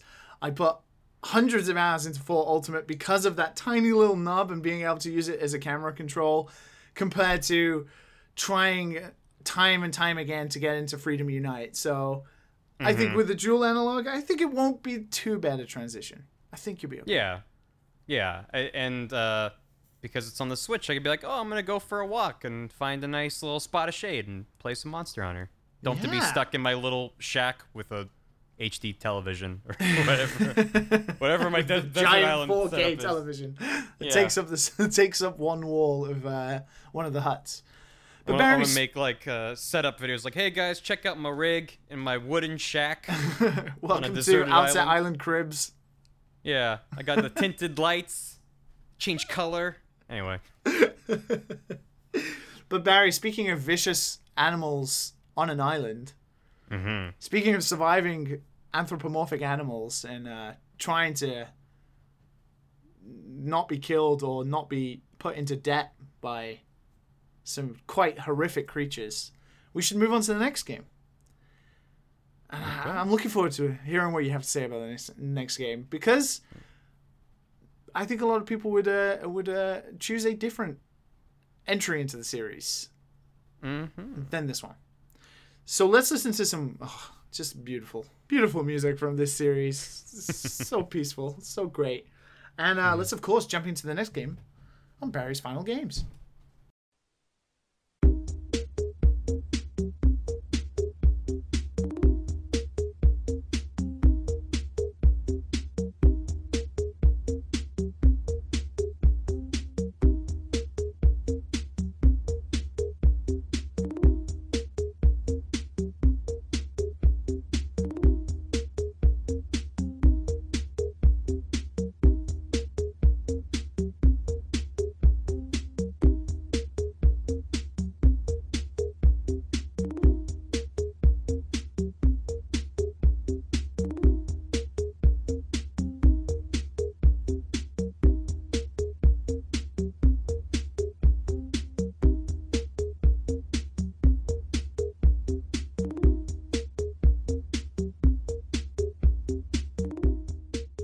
So jumping into another island full of vicious animal creatures who are trying to take your money and make you do stuff for them. Ugh, Arguably worse. arguably worse. At least you to could, kill you. Yeah. At least you can put a sword through monsters' heads in Monster Hunter. You can't do that here. The worst you can do is annoy them with like a bug net and just like Or try and- or you can you can uh, run at them and swing your axe and it kind of clips through them, but there's they don't they don't react to it. but then Nintendo's like, no, you can't do that. And it, doesn't like, count. It pushes your vertices back a little bit, so you. but the next game is a game developed by Nintendo EAD and published by Nintendo. It was directed by uh, Katsuya Eguchi and the wonderful Nogami-san, who went on to create Splatoon. Uh, produced by Mario Genius Takashi Tezuka. It is, of course, the series that originally released on Nintendo 64 in Japan, but then this version, Dobutsu no Mori E Plus, came to the GameCube, and that was the version and the first game of Animal Crossing that we got in the West. Of course, known as Dobutsu no Mori or Animals Forest here in Japan. It's, uh, I can't believe it's originally released all the way back in 2001 Oh God. all the way back in 2000. I was 11 years old when this game. Oh my god, I don't even want to think about it. I guess. Yeah. Yeah, Wow. I guess Ugh. we're the same age, cause yeah. I was, yeah, I, I think 11. so. yeah, exactly. So, I, This- I, I was I was born in '89. uh, Um, I'm, a, I'm, a, I'm, I'm, near, I'm 28 now. I am, I, Yes. but I was, I am also I was 1990. So, Gotcha. I was December '89, but it- Oh, I'm it's so great sorry, because yeah, you could just look at any year and be like, I am I was that many years old. yeah. In '91, I was one year old. In 2001, I was 11. It's very easy. Anyway, yeah. yes, yeah, that's that, that that that's what makes my life easier. Right. I'm like, how I attribute all old? my success to being born at a really convenient time But you for can doing te- simple math. You can technically say you were an 80s child, which is Yes. which is something to cling on to. Yeah. But I tell you Take what, that, you millennials. I tell you what, you weren't playing in the 80s though, was Animal Crossing for the GameCube. mm-hmm. You had to wait 12 years for that first Nuts. from from the year of your birth. Yes. Barry, a lot of people would choose, and a lot of people on Final Games before have chosen, you know, New Leaf. It's, it's, Mhm. it's essentially the same game, but with a lot more features and a lot more things going on. But why is it that you're taking the original GameCube game with you? So, for me, I I did play a lot of New Leaf, and I adore it. Um, but I think ultimately, a lot of it is honestly nostalgia for the original Animal Crossing. We're That's- gonna have some I'm nostalgia gonna- on Final Games. We've got to have some Yeah. nostalgia. and and as we go through my list, hopefully, you see there's a pretty diverse variety. I tried to go for a whole lot of different types of experiences, um, because I think the impulse is like, oh, I just want all the longest games ever. Uh, and New Leaf definitely has more content, more items within it, uh, more mechanics. But to me, it wasn't so much about like as opposed to Metal Gear Solid 3, where it's like, well, I need subsistence. I need like the most jam-packed version of that game, just for every little extra bit of content I can squeeze out of that experience. But with Animal Crossing, I I, I think it, again, it's a lot of nostalgia, but just that's to me the pure Animal Crossing experience, and I can't exactly explain why. I don't know what it is. I haven't played the original Animal Crossing in many many years, but when I think back to Animal Crossing, that's the one I think of, and I think it's it's also the one that just felt the most straightforward to me. I think honestly the lack of a lot of those extra systems and like being able to customize your shoes and pants like just not having to worry about any of that and just focusing on the bare bones experience uh, i think gave it a lot of focus. And i don't know. I, I I- think it would be a good game. I mean animal crossing in general i'm sure would be a good game because you just kind of can check in every day and just do a little bit you don't have to sit down Yeah. and play it for 15 hours uh, it- those games aren't really designed around lengthy play sessions as much I feel like having a game like that on on a in a situation like this and on a deserted island, something that you just check into for like ten minutes or fifteen minutes a day, would be kind of healthy. yeah like a bit of routine Yeah, exactly. You're not just an aimless wandering soul. You have these little animals that depend on you. right they need their pocket pikachus They do. and technically, Okay. I hadn't realized until right now, but you you technically you, you've technically cheated and you have uh, like a like That's an, part two. That's part two uh, is that I cheated again. you did cheat. Do you do you want to do you want to explain why, Barry? Why Yeah? Animal, Animal Crossing is jam packed with NES games, so I get all those for free. This is before Nintendo realized that they could just sell those as a separate purchase. and- when Nintendo had good faith in that customers. actually, I don't, I don't know what the full list of games is. I kind I can tell you. I can tell you. Do you have it pulled up already? Yes, uh, Balloon Fight, Baseball, Clu Clu Land, Clu Clu Land D, Donkey Kong, Donkey Kong Jr., Donkey Kong Jr. Math, Donkey Kong 3, Excitebike, Golf. In Japan, you had Gomoku Narabe Renju, Mahjong. But we had Pinball, Punch Out, Soccer, Tennis, and even Wario's Woods. Mm-hmm. Which That's is a, big game. deal. Wasn't Wario Woods the game you needed the mouse for? Back Um, No, that was. Oh no, it was the like Tetris, like um. It was like I the weird. of, was it Puyo Yoshi's Puyo. Cookie or? or- Yeah, yeah, yeah, yeah. It was like the weird. No, I Puyo- think I think Wario's Woods is just a really rare game. Yes, that not a lot of people had it. it was like a. It was. It was kind of like Tetris, wasn't it? It Like Yeah, it's definitely like a brick stacking kind of game. yeah, yeah. I think it Um, reviewed really well back in the day.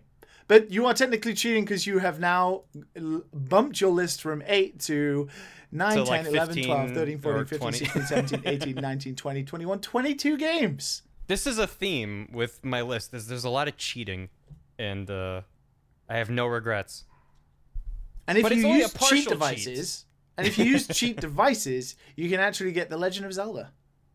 Mm-hmm. Really? Was that on the disc and it just yeah, wasn't fully functional and in the game's code, but was never made officially available uh, through that NES emulation on the game. Whoa, I never knew that. Um, yeah, what I was gonna say was that it's only like a partial cheat because there's a lot of good games in that list, but you don't have the Mario's, you don't have the Zeldas. There's a lot of heavy hitters from the NES library that aren't included in Animal Crossing, and also they Yeah. don't, you don't just get these games for free. There, there's like You I have to work hard. Randomly, yeah, they randomly show up. Um, I remember playing it as a kid. I, I did get like four or five ultimately, but it was a very big deal when you found one in the game. Yeah. Um, I'd never even heard of Clu Clu Land before, but my God, did I play a lot of it. Um, but I mean, yeah, it's like that's not the main draw. That's not the main reason why I picked Animal Crossing over New Leaf or any of the other ones. But it's a little bit. Just a it's little. number two. Number one is the nostalgia and the focus, and I think part of the simplicity. Was this of- part of, of- Was this why you were asking me the uh, the question before Yeah. before recording a couple of days ago? Barry was like, "A compilation is okay. Am I allowed to cheat like that?" And I was like, "Well, Well, I had a I couple other guess." games. I had a couple of other games that that ultimately got cut from my list that Okay. were more explicitly compilation kind of things. Yeah. Like repackaging these two or three games together in a in a compilation. Can I Um, take the Sega Genesis all inclusive 25 game bonanza right or something? Yeah, like, that feels like cheating, but yeah, um, it's not with the But- spirit, is it? but this is totally fine. Yeah, and also with the original Animal Crossing, it's probably entirely wrong, but I prefer the the camera of Animal Crossing on the GameCube to the newer rolling The weird design. sort of isometric. It's like a little bit of a shifted perspective, and then it- the the world is one giant continuous screen that just rolls around. I know it's like a Um, ball. It's so adorable when you see it from the broken camera. Well, the dead It's camera. it's adorable, It's and so. I think they started that with like the DS one. It's been that way ever since. I think the GameCube ones and probably the N64 are the only ones with the sort of grid tile based top down view. But I there's something about that camera angle and the fact that it's it's broken into these discrete chunks that also sort of added to my enjoyment of that game. And It's so adorable. It's it, it adds to the charm, but also kind of is like this weird world that you rotate around. Kind of is also creepy. You're like, I can never escape. I will continually yeah. rotate around this island forever. it's not something I've really talked to people about. I'm, I'm curious if anyone else feels the same way. But I remember when they made that shift with the with the DS version, um, which I'm forgetting the name of. Was that Wild World? But whatever. Um, Yes, Wild World feel was like- the I feel like- first the first DS one. Yes. Wasn't City yeah. Folk? City Folk was a GameCube. That was the Wii, Oh, the Wii. That was it. That was the Wii one, wasn't it? and Yeah. then the 3DS one, and we're still waiting on a Switch. Animal Crossing, Nintendo. I know you're listening, Nintendo. Come on, Aya, get your get, get your Yeah. finger out. Come on. So maybe maybe a Switch Animal Crossing would would hypothetically take the spot of this one, but Maybe Yeah, I- I uh, just- maybe I- maybe I'll put one in a bottle and hope that it reaches your island as a nice as a nice present to you, Barry, when when it comes out. Thank you. That, that was actually a, a note that I, I wrote to myself on my list when I was brainstorming was I want Metal Gear Solid 3 Subsistence, or if there's a time portal near the island, I'd prefer Death Stranding, so I can learn what the heck that game is. Wow. Oh, yeah. You would take the risk just to find out what the fuck it is. Yeah, it's like maybe it's it's a five minute demo and it's not even a, a, a quote unquote full game because you, you can make a five minute full game. I'm not gonna say that, but not what people are expecting from Yeah, that. Postman yeah, it's like- and it lasts 10 minutes where you're just climbing up a mountain, deliver a package. yeah, and then that's it. There's one path through the game and you're done. But I'll have it forever, and I'll know. Damn it, I'll finally know. Um, Maybe I'll send you that as well. Or I'll send you whatever Kojima coughs up. So but only in exchange for the other game. I have to send. Yeah, that yeah, you have to send out. back subsistence. Yeah, I can only have eight games at a time. A blood trade for Kojima's Ko- Kojima's blood work. Yeah, gladly. But, But Barry, I think we have to move on to your next game because it's a game that I've heard so much about, Mhm. but I've never played myself. Mhm. I've never played. I don't know why. I think it's because it's a point and click adventure game, and that kind of usually is not my cup of tea. It's not usually the type of game I play. I've always tried to get into point and click games like Deponia, and obviously I played Monkey Island back in the day, but mm, this is not usually the type of game I personally would play. So I'm very interested to hear because so many people go on about how fantastic this episodic series is. And maybe one day I should play. Maybe you should convince me. So how about We'll we listen to some music from it? And let's of course dive into the next game on Barry's list.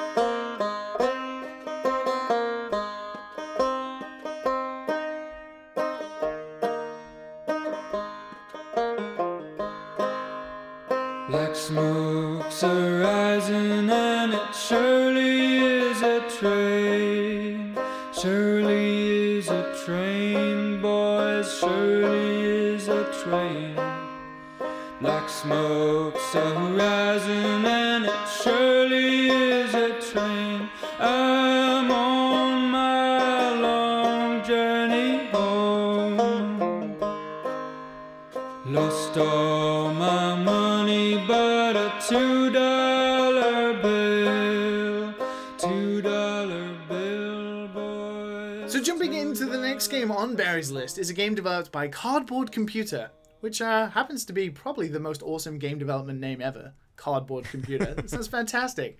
Published by Annapurna Interactive. This was originally a uh, Kickstarter game uh, with a with a small measly goal of six thousand five hundred dollars, uh, which then exceeded to eight thousand five hundred eighty three, smashing their target.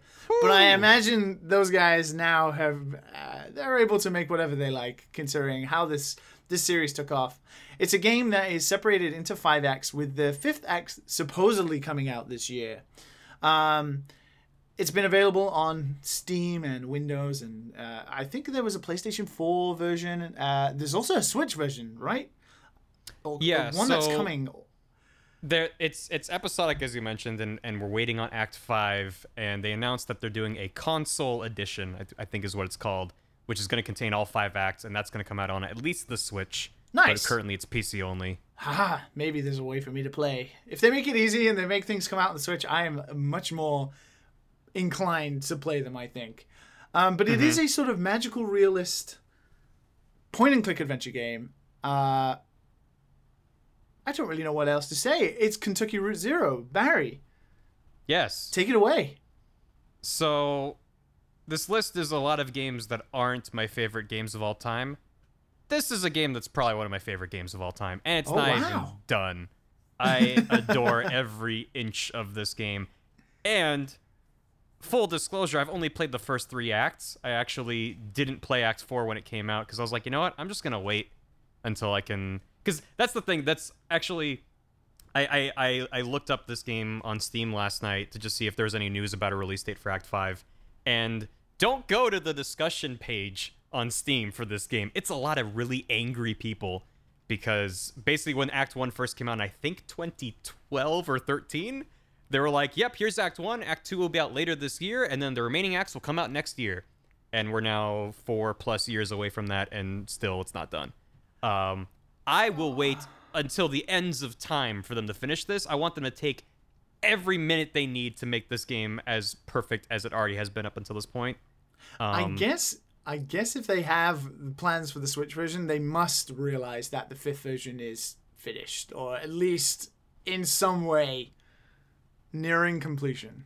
Yeah, I mean they I don't think they have a release date for the console edition, but the idea is that once that releases, then that will also presumably coincide with Act 5 being released. But yeah, I played Act 1 shortly after it came out. I had never I missed the Kickstarter completely. I had no idea this existed and basically saw articles popping up on some of the gaming sites that I visit. And just from the screenshots, I was like this is intriguing. It wasn't enough for me to buy it, but just from the screenshots, I was like, okay, this looks different than a lot of things I've seen. And I sort of kept seeing it pop up every now and then on Twitter or on Reddit or something. And it to this day, this game hasn't blown up. I don't think it's a mainstream game. Um, I don't think it's a mainstream game, but it's definitely. I think it's it's been successful. I mean, it I, was I think it has Rock been. Paper Shotgun's Game of the Year in 2013, and was at the GDC Awards uh, as the best narrative. So those guys, and it's not even done. it's not even done. Yeah, not even Like- done.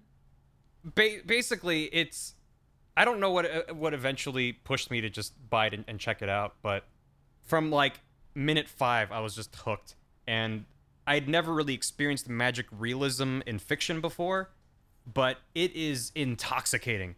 Um and basically the reason why this game is on my list is I I almost view this game as as like a in my in my mind I'm picturing like okay I'm on a desert island act 5 is out I hope so I have all 5 acts I have a complete experience and Yeah, don't worry. We'll we'll make sure that you get Act Five. I wouldn't allow you to take it without Yeah. that. That would suck. yeah you'll you'll you'll mail it over in in, a, in another battle bus. Um and uh I almost view this game as like a, a, an old favorite book that I could return to every so often. Um because again i have games like monster hunter and, and animal crossing where it's like you can kind of play these games forever. Um, but i also knew i wanted some stuff that was not you put millions of hours into this experience. And Kentucky Route Zero is, is decently beefy for being a episodic point and click adventure game. Um, Yeah. but it's not a dozens and dozens of hours i think it's like a couple hours for each act um, but there's a lot of optional content there's a lot of conversations you can really drill into um, but it's not a traditional point and click adventure game. I know you were mentioning it's not usually your your kind of genre, and I kind of agree. Like I I played a lot of point and click adventure games growing up, um, and I've played a handful in in more recent years. But Kentucky Route Zero doesn't really have any puzzles. There's no inventory. It's pretty much exclusively walking around, interacting with stuff, and looking at it and talking to people. Okay. And that might sound very, very boring, but the the quality of the writing and the art direction and the music, everything comes together and it just creates this incredibly beautiful, sometimes haunting experience that's just unlike anything else I've ever experienced in any medium. And I kind of use every opportunity I have to sing its praises because everyone should at least check this game out. Um, it's very very special and i'm very very excited to play through the entire thing once act 5 comes out Do you think? So- Do you think uh, a game like this transitions well to a console like the Switch? yeah absolutely um they added controller support to steam a couple years ago Okay. um because again basically what the game is is you have your the character you play as conway and you walk around the environment and interact with stuff and talk to people. So translating his movement instead of clicking on a part of the map and him walking to it to just direct input, that doesn't change the experience at all. And then presumably using the right stick to move a cursor around to poke at stuff. Because whenever you're over or near an interactable object, you get a little pop up that's like, this is a newspaper. Like, it's not like traditional point and click adventure games where you're just like clicking everywhere on the screen to be like, what can I interact yeah. with? What And helps you me pick up- progress?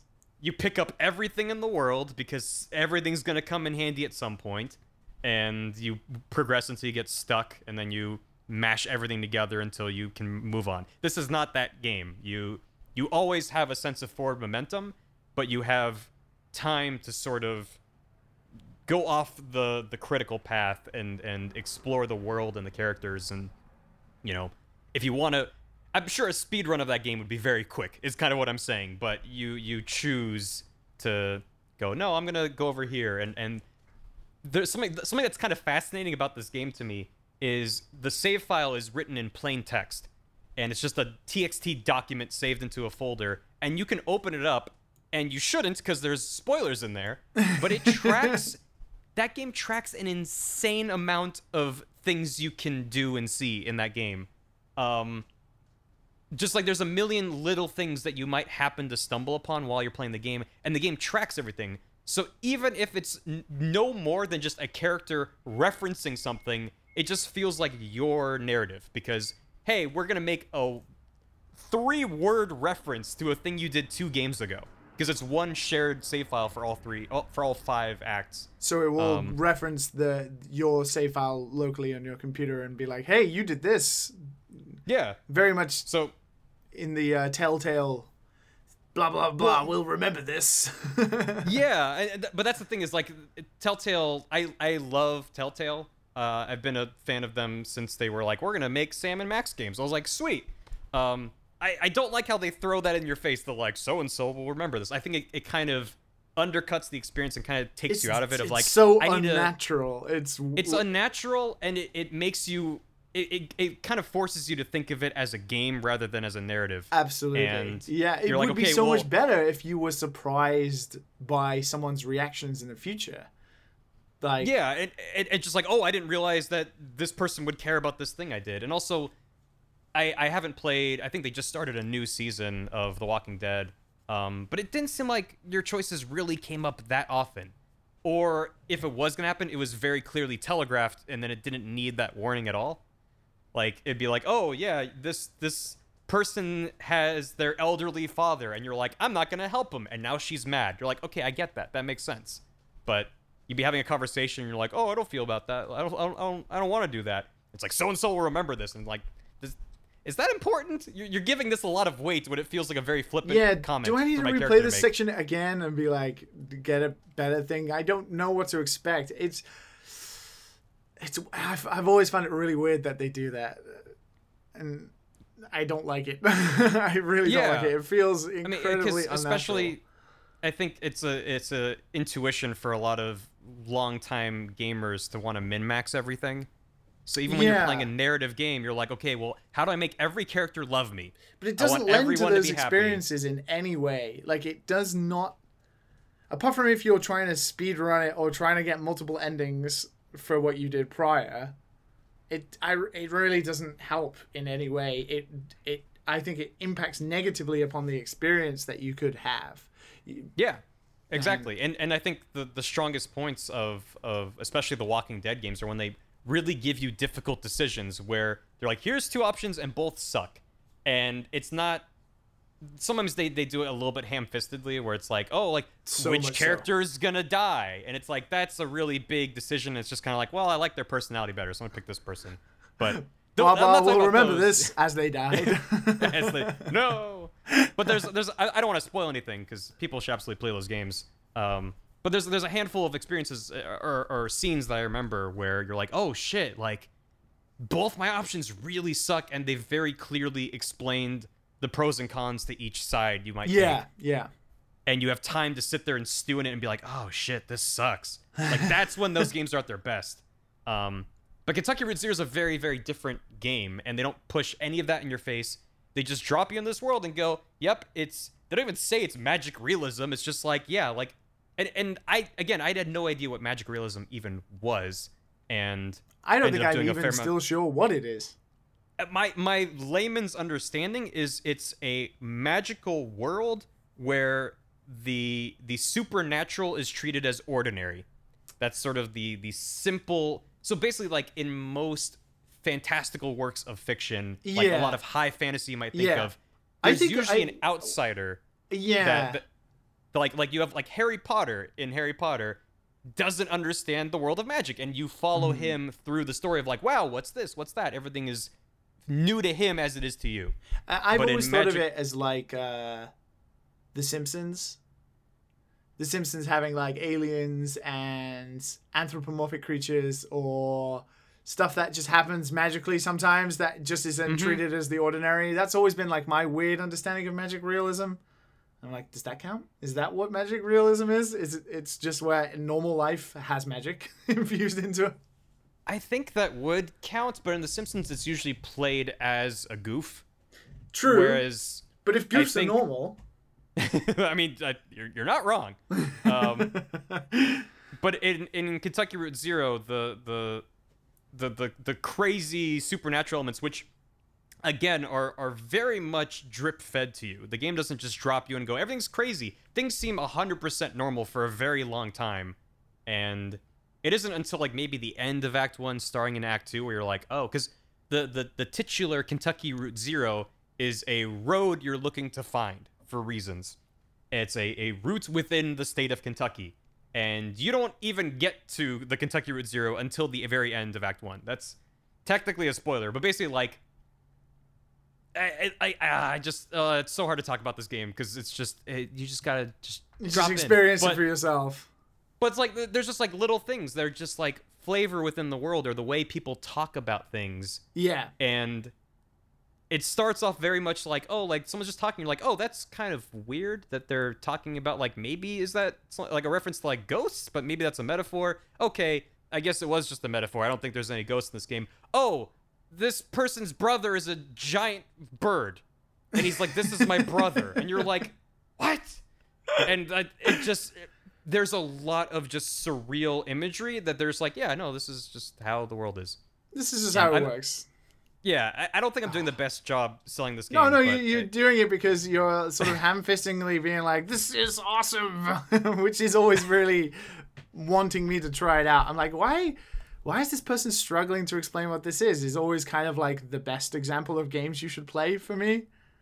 because all I want to do is tell you stories about things I stumbled Yeah, upon, yeah, but that would deprive you of your potential experience. But I can just allude to the fact that like there was one part of the game, I think it was in Act Two, where you, there's a parts of the game where you have more or less an open map where you drive around, and then there's points of interest you can stop by, and some of them are almost like text adventures where like I remember there was a church and you pull up to the church and they have this overworld map that's like very abstract black and white the game is a very striking visual style very minimalistic Yeah. and you're driving around the map and you pull up to a church and instead of a new screen with like 3d models walking around and stuff it's just a text pop up and it you hear audio playing and it's like you you approach a church and you hear the voices of people inside singing hymns and stuff and you hear it and then you like walk around and like pick from options and it's like turns into a weird little text adventure and it's purely just kind of world building. It doesn't really have any impact on like i'm gonna get clues as to where i'm supposed to go. It's just like here's this little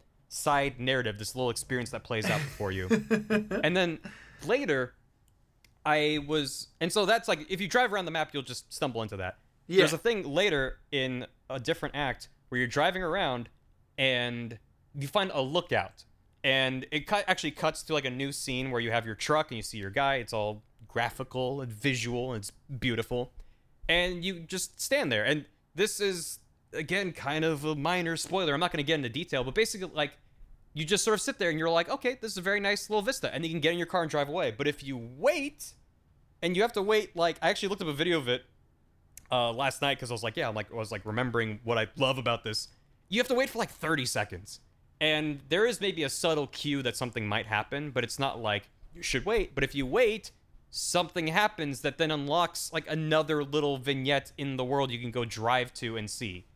Um, so just the experience of playing this game, you just like unravel little threads of narrative, and you're like, am I just surrounded by invisible narrative that I just can't? Even, I don't even know how to find it. yeah all? how Like, much is there how much isn't there like the developers almost disguising the game has this oh, completely open-ended thing where you're you're unsure as to what will happen is or uh, unsure as to what the 100% of the game is like there will always be stuff where you think hang on did i miss something Uh, Right. if i followed this you're- up you're- would i have found something yeah and you're kind of always confused by the nature of how this game kind of works and talks to you. Um, and then yeah, if you if you if you want to spoil yourself, you crack open the save file and you're like, what the hell is half of this stuff? It's like it's like tri- it's like triggered avalanche, yes or no, and you're like, wait, what? what Where is this the is- snow Where is the, there's no snow in the game? That's not in there, but that's like an example. It- you get the idea. I think I've Yeah. made my my case. Uh, I but I- you definitely for the have. island, for the island, I think it's just a, a very it's it's like an old favorite book is sort of the the way I even having not played through the whole thing, just from the the three acts I have played, um, I just know like this is this is a world and a story I can just return to over and over and over again, and just give it some time in between so it still feels fresh. Um, and there's this also always happens on final games. There's always games I haven't played, and then the every guest gives a convincing argument as to why, and I'm like, God damn it! Now I need to buy more video games. I, I would say just wait until Act 5 comes out because at this point we're hopefully within a few months. If they delay it, then it's like maybe max a year, but Okay. probably not. I feel like I'm gonna just pick wait up the till that comes version. out. Yeah, get the Switch version. You'll have a great time. Um, Okay, you've You'll convinced be able me. to play all the acts back to back. So, or just buy it now and then play up their Act 4 and be like, where is it? I'm ahead um, of but Barry. What one thing that I'm curious about with the console edition. So the the Steam version comes. This is the last thing I'll say. Then we can move on to the next game. Um, it has all the acts within the, the the thing, and it downloads the new acts when they come out. But there's optional free interludes available off of Cardboard Computer's website. Basically, between each act, there's a free downloadable thing. I mean, that kind of changes for each act. Um, and it's optional, but it's within the the world, within the universe. Sometimes with different characters, and I think they're absolutely worth experiencing. And I don't know if they're going to include those or like allude to them within the Switch version because the the first one, which kind of bridges Act One and Act Two, kind of introduces a character that shows up in Act Two, um, is kind of just feels like a bonus scene. Uh, Yeah. so it sort of feels like more Kentucky Route Zero from what I remember. And then between Acts Two and Three was a fictional play, and it gets really weirdly meta narrative where you're watching this play and it's first person you're sitting which like none of the game is first person but in this interlude you're it, you're first person and you're sitting and watching a play but also you're maybe an actor within the play because sometimes there's like stage directions that pop out and refer to you as barfly and it's like Barfly? barfly sits and stares for a little bit um because you're just like a, a regular a barfly is just like a regular at a bar yeah. Um, oh, okay. I thought it was like some sort of magical creature. Like you're. No, no, no, for no. a second. but it's it's been it's been a, a number of years since I played through that interlude. But it's like a full play that's like an in-universe play, but also I think it might be like a semi-autographic autobiographical narrative about like characters within. It's like you get to these weird layers, um, and then I think my favorite is between acts three and four. Um, yeah, because then there's another one that, that came out recently between four and five. So between three and four, they they uh, so you know when you whenever you call certain companies like a bank or something, it'll be like, oh, welcome to the bank. Press one for sales. Press two Yeah. for marketing. Yeah. What, whatever it is, you have like these menus you sift through. They made a fictional. It's a real phone number you can call, which maybe they might have taken down, but there's like a virtual version with a virtual phone, so you can just you know play it. Because also the audio quality through a phone is not good, and I think it's probably Yeah. a little bit better through the the app you can download. But it was a real number you could call. That's a hotline for an in-universe uh, tourism campaign for an underground river system, and you can go through the phone options to like like it like asks you questions, and you're like, oh, like this or that. It's fucking bizarre because I- remember drilling down to a certain layer where it was asking. It was like it's like if you need help identifying sounds in the underground river, press five, and I'm like five, and it's just like if you heard this sound. And then it plays a sound effect, like this weird, like low rumbling roar for a couple seconds, and it's like if you heard that, press one, and I'm like, uh, I didn't hear that. It's like if you heard this, and it's like a weird, like like uh, like a scream Yeah, it's like weird scream. You hear these weird sounds. Like which sound did you hear? And it describes it in in excessive detail. And I'm like, this is my favorite thing ever. And and as part of that, they released a, uh there was an eBay auction where they sold a phone, and it was an in-universe character who put up an auction, um, saying we have this phone that can only dial one number. It works perfectly well, but it can only dial one number, which as a huge fan of the author Douglas Adams, feels very much like his kind of sense of humor. Yeah, um, definitely. And they sold this phone, and the one number it could call was the number that that this whole. It, it's like it's I almost want to say ARG, but it didn't have an end game. It was just like here you go. Here's here's a toy to play you with. can tell they are having so much fun. Just and that's why I don't care that it's been years because they're Yeah. pouring their souls into this thing. And making the this whole universe. Between Acts 4 and 5, they put out a virtual television channel that has hours of content that you can just sit there and watch. And then there's like a downloadable version that's like behind the scenes of them putting on this local channel public access thing. It's it's bonkers. It's crazy and I love it and I'm done talking about Kentucky Route Zero. Wow.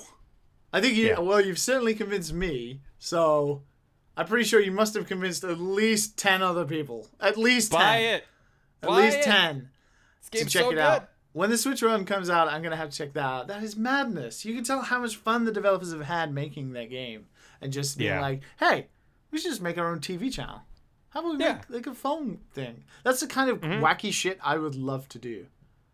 Like, I'm just, yeah, if you're like if I had I infinite time love- and money, let me yeah. Yeah. If you have the time and the money to do that and you have a fan base that is willing to wait patiently for you to create that stuff, like, go nuts, man. J- just create that mad shit because no one else gets to do it. So, uh, that sounds incredible. And I'm very looking forward to the Switch version now and checking it out myself. So, thanks for that, Barry. I, I hope I hope they include those interludes in the console versions because it they're absolutely worth checking out.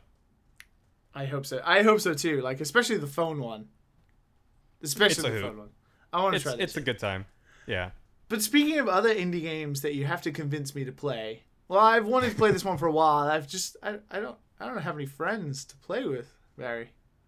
I don't have any friends to play this with. I'll play with you. Oh, thank you. I welcome. hope, I hope he means it. We have each other in Discord now, so that's true. That's true. Don't don't let them see behind the curtain. This I is- mean, we're in the same room we're, and we're talking. we're we're on the battle bus. I'm interviewing you before you make the drop. Can they not The- hear the podcast- disco? Can they not hear the disco in the background? The podcast just ends with a sound effect of a big like hatch opening in Russian wind, and I yell for an hour. Now I have to edit that in afterwards. I'm gonna have to get you No, to you- scream no, you don't. later. Just No, you don't. "Wah!" As as as an editor, I'll tell you, you don't have to. It's okay. Oh, we all we all live you- that moment in our brains. It doesn't have to happen. I, I can't. I can't even imagine the stuff you've had to think of or justify not having to edit some nonsense over the years, Barry. Here's here's the trick. If you don't want to do something, just make it a joke about you not doing it, and then you don't have to do it. just replace it with something, because then that's better with nothing. And It's better than nothing. It's better than headache. Yeah, yeah, exactly, right, exactly. But this is a game I've been trying to. Well, I've watched lots of videos of it. I I, I think I first came across it when I watched the uh, "Hey Ash, what are you playing?" video on it, and it was Mm. hilarious, and it made me really want to play it. But I have, yeah, as I said, I have not had. I've lived in Japan for three years. Playing online multiplayer games and stuff like that is uh, not something that's really possible for me these days. So let's listen to some music from this next game, and let's have Barry basically convince us to buy it because that's what he's very good at. And uh, let's jump right into it.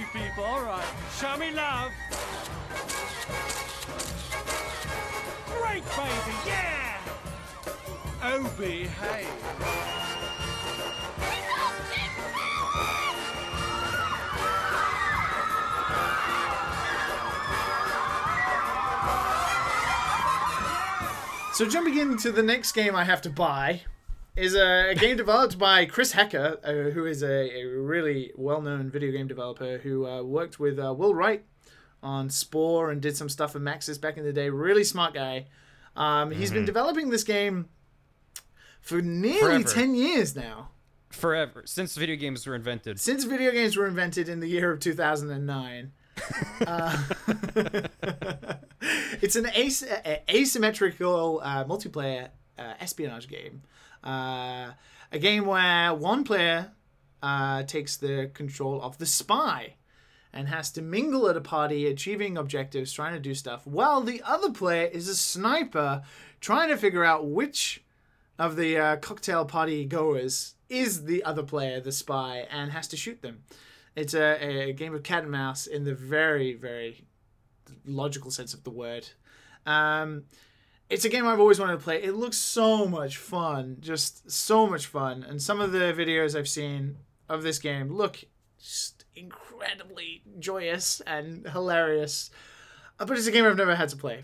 And Barry, please don't tell me I'm missing out too much. Why are you taking it with you? Because you're missing out on the best Oh, multiplayer game it, of all time. no. Um, Spy Party is. I mean, well, first of all, if you just say asymmetrical multiplayer to me, I'm there. yes. That's that's like I love um, that. uh, yeah. I don't care what it is. I'm interested just from those two words back to back.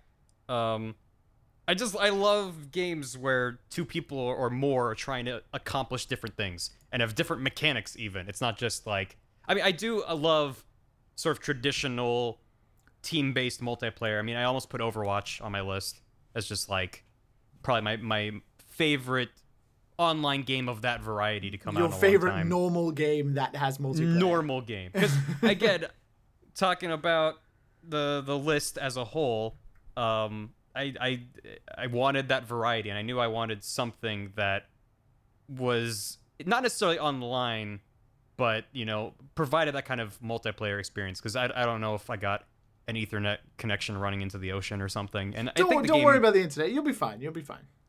I'm you just, pretty sure you just can't talk to the other person. And in this game, you shouldn't don't really want be talking. to. You don't really want to anyway. Yeah, sometimes it's fun to talk after a match to to kind of compare notes, as it were. Yeah. Um, but yeah, you don't want to talk to the other person, unless you want to psych them out. That's that's the fun part. Um, but yeah, basically, it's it's it, it's that magical kind of game that's kind of endlessly replayable. And and what I was gonna say was I I I believe it has bots currently, so you can play against AI, even if you didn't have other people to play with. Um, Are the at the very least, I know Smart. I don't know. I've pretty much only ever played against people. Um, but Chris Hecker could being be Chris so lucky. Hecker. I mean, you can play against people online. There, there's just servers you can just hop into. Ah, yeah, that's Um, true. Yeah. But that that, that only recently happened, right? Um, well, it recently launched on Steam. Yes. So this So was it- in it- this was in early access from this year, but before that, Yeah. for many many years, it was like a closed invite only beta, and then there was a public beta, and then it pretty much stayed like that until then it got early access release earlier this year, right? Yeah, and I don't think we know when it's going to be like done out of early access, but yeah, I so I, I actually saw Chris Hecker speak at NYU while I was a student there my senior year. Um, and he talked a lot about Spy Party and, and his plans for it and his uh, like mindset and approach and like all everything he said just resonated with me of like oh my god I and he did have a couple laptops running it so we could play it. Um, and I, I bought into the beta shortly after and Yeah. I think I played like one game in the beta, um, and sort of waited until it came out on Steam to, to really dive into it. It had always been in the back of my mind is like I want to play Spy Party. I just need to find someone to play it with because one of the probably one of the most fascinating things about Spy Party is it's incredibly tuned to player skill. And what that means is if you have even a couple more hours experience over the other player, you're almost 100% going to win. That's how like, like there's no real randomness to it. It's just kind of human behavior and And getting getting used to predictable behavior. Yeah, and and like there's a lot of different permutations to the way the game works. Um, basically, as the spy, depending on the difficulty level you have it set to, um, say you so you, as the spy, you have a bunch of different targets you're trying to achieve, different goals, and those vary. And God, th- there's so much to unpack. Basically, like you could have, uh, let's say on th- there's multiple different maps which have different numbers of people. There's different maps that favor the spy versus the sniper, or vice versa. The save is sort of a basic map, and there's a possibility of six different objectives that can take place on that map. So on easier difficulties, you can set it so there's only three active objectives, and the spy has to accomplish all three to succeed, and the sniper knows what those three are. So Okay. if one of those, if one of those objectives is the there's there's uh, little statues at the party, and the spy wants to swap one out for another one. So all the sniper really has to do, if they are paying attention, is just stare at the statues and wait for someone to walk up and change it into a different one, and then they can shoot ah. that person. Yeah, okay. So that's like the simplest version. A step up from that is then now there's a possibility of five different objectives, but the spy only has to accomplish three of those five.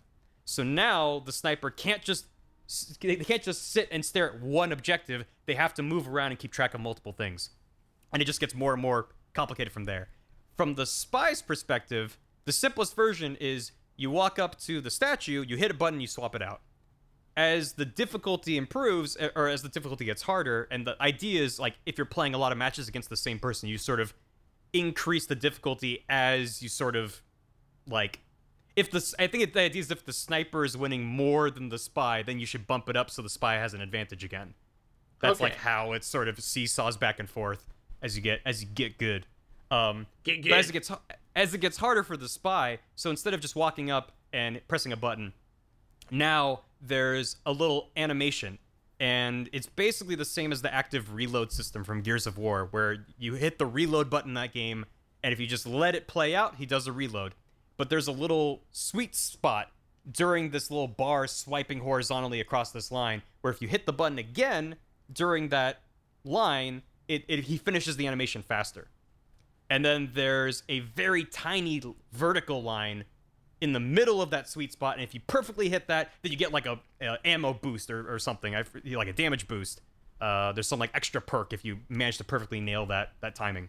So in spy party it's the same idea but now it's a big horizontal red bar with a single green section in it and then a white line in that green section. So if you hit in the red section, now instead of swapping out the statues, you like drop a statue, you're like looking around a lot, and it's like a very obvious animation, like, look at me, I'm the spy. Like you fucked up. And if the sniper's looking at you, you're dead.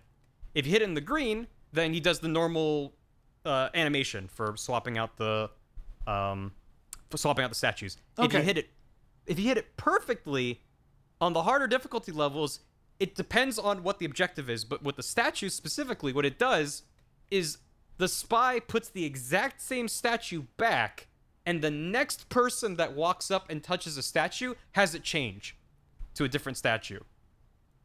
So basically, you're just like tricking the sniper into thinking that that other person is the spy.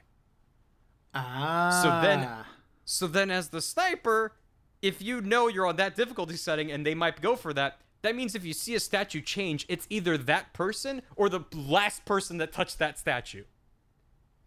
And it just it gets that's one objective, and I'm just giving you like a tiny vertical slice of the amount of shit that's in this game. There's tons and tons of different variations and rule sets and objectives and maps.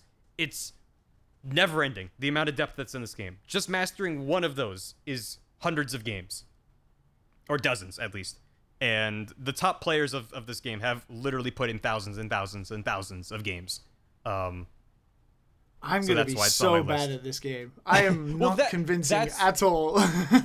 well, that's why it's it recommended you start on those easier difficulties where it's like, yeah, you you and the sniper know exactly what you're doing, yeah. and you're just trying to get them done.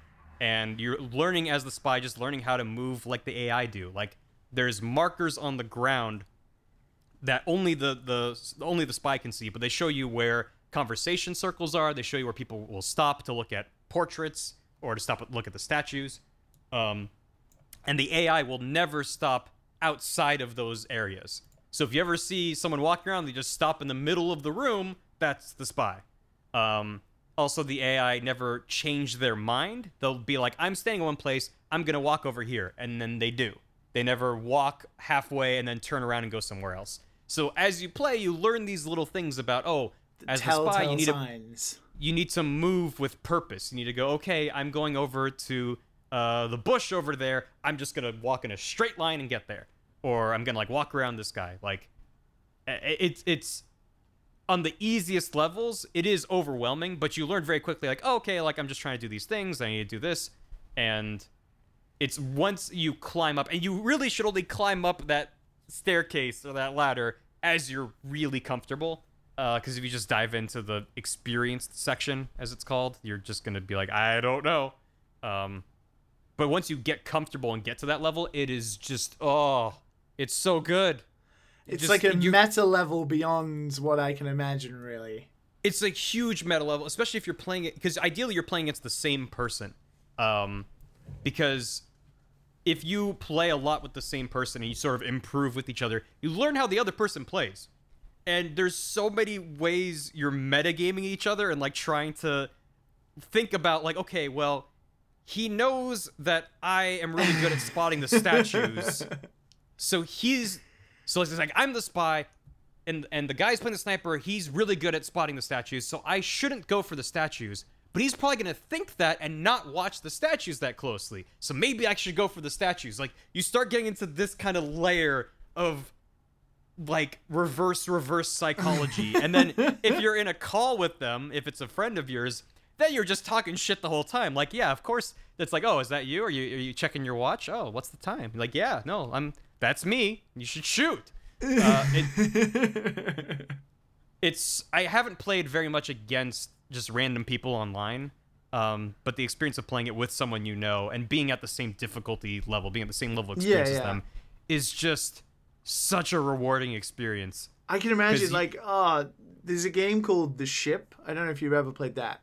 That has I've like, never played it, but I, I wanted to for a very long time. Yeah, the the ship is like one of my favorite experiences with a like asynchronous mul- multiplayer stuff where you're trying to achieve stuff and like one person is trying to find out who is like killing people and you're trying to murder people on a boat while also escaping capture. It's so much fun. And then when you play like multiple rounds with the same people, you know what they're gonna do, or you you kind of have a sense of their behavior, and it makes it all the more not challenging, but definitely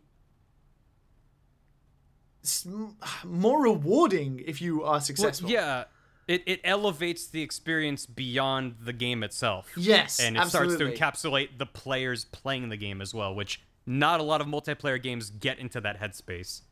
Um, like like like, like Overwatch, there's a big a big part of the game that most people just kind of ignore is counterpicking, where oh they they have a very DPS heavy composition, so we should pick these kinds of characters to counter them. A lot of people just go, no, I'm just going to play my favorite character. But ideally, you're changing your strategy to sort of match what they're showing you. But it's very much literal, like you're seeing what they're doing and you're responding. You're not thinking, well, they're probably thinking we're going to do this, so we should probably do this. But they're thinking what we're thinking they're going to do that.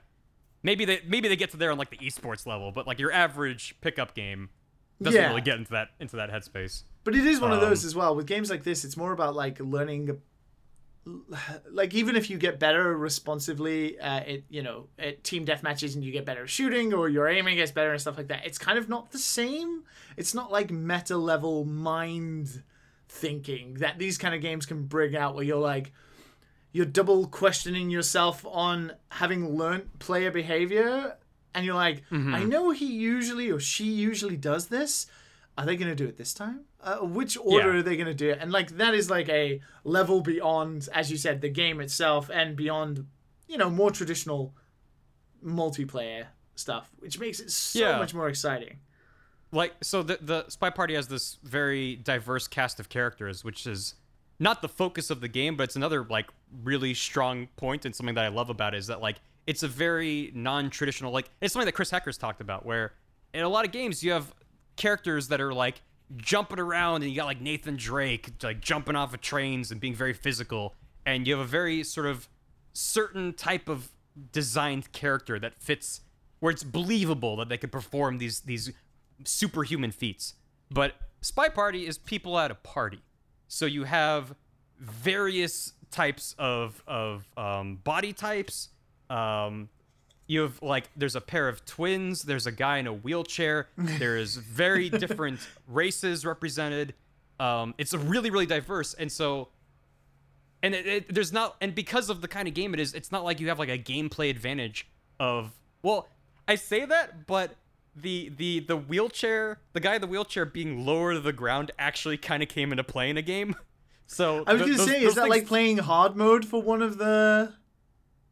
what was that? Is that Sorry, kind of out. like? Is that kind of like playing hard mode? It- well, it is and it isn't because like so I, I played a lot of I, I was streaming a lot of Spy Party when when it came out on Steam, and I was playing a lot of games with um, a speedrunner Bubbles Del Fuego, and he was picking the guy in the wheelchair over and over, and that also turned into a sort of metagaming layer of of like. There's no way he's picking wheelchair guy for the fifth time in a row, is there? oh, oh no, he went there, and like and like we would Damn start it. games where like before it's like the game starts and you have like a moment to sort of get adjusted because there's a lot going on um and it's like okay now i'm gonna start paying attention to things and, and take inventory Yeah. of what's going on Yeah. and I, we would load up games and i would just shoot the guy in the wheelchair. And like it was just it got really stupid.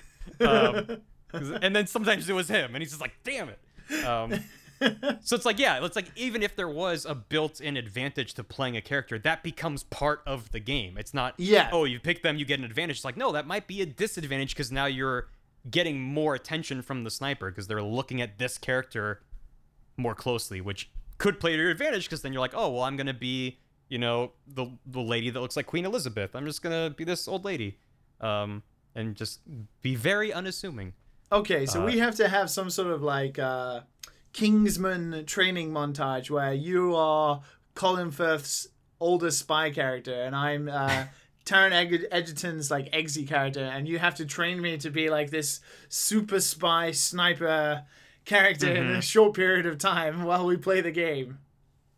Yeah it's definitely a game that you can learn from someone more experienced Yeah. and I'd be I'd be happy to play games with you. But I will say, ideally, you're picking it up at the same time as someone else, and you're playing games. Would be a better experience. But yeah, I could play with you and get good and then pretend to my friends that I was starting at the same time and then just be automatically good. right. That's that's true.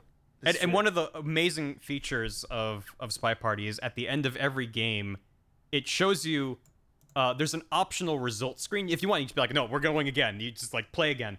There's a result screen that shows a timeline, literally saying like at 15 seconds, the the spy picked up this item.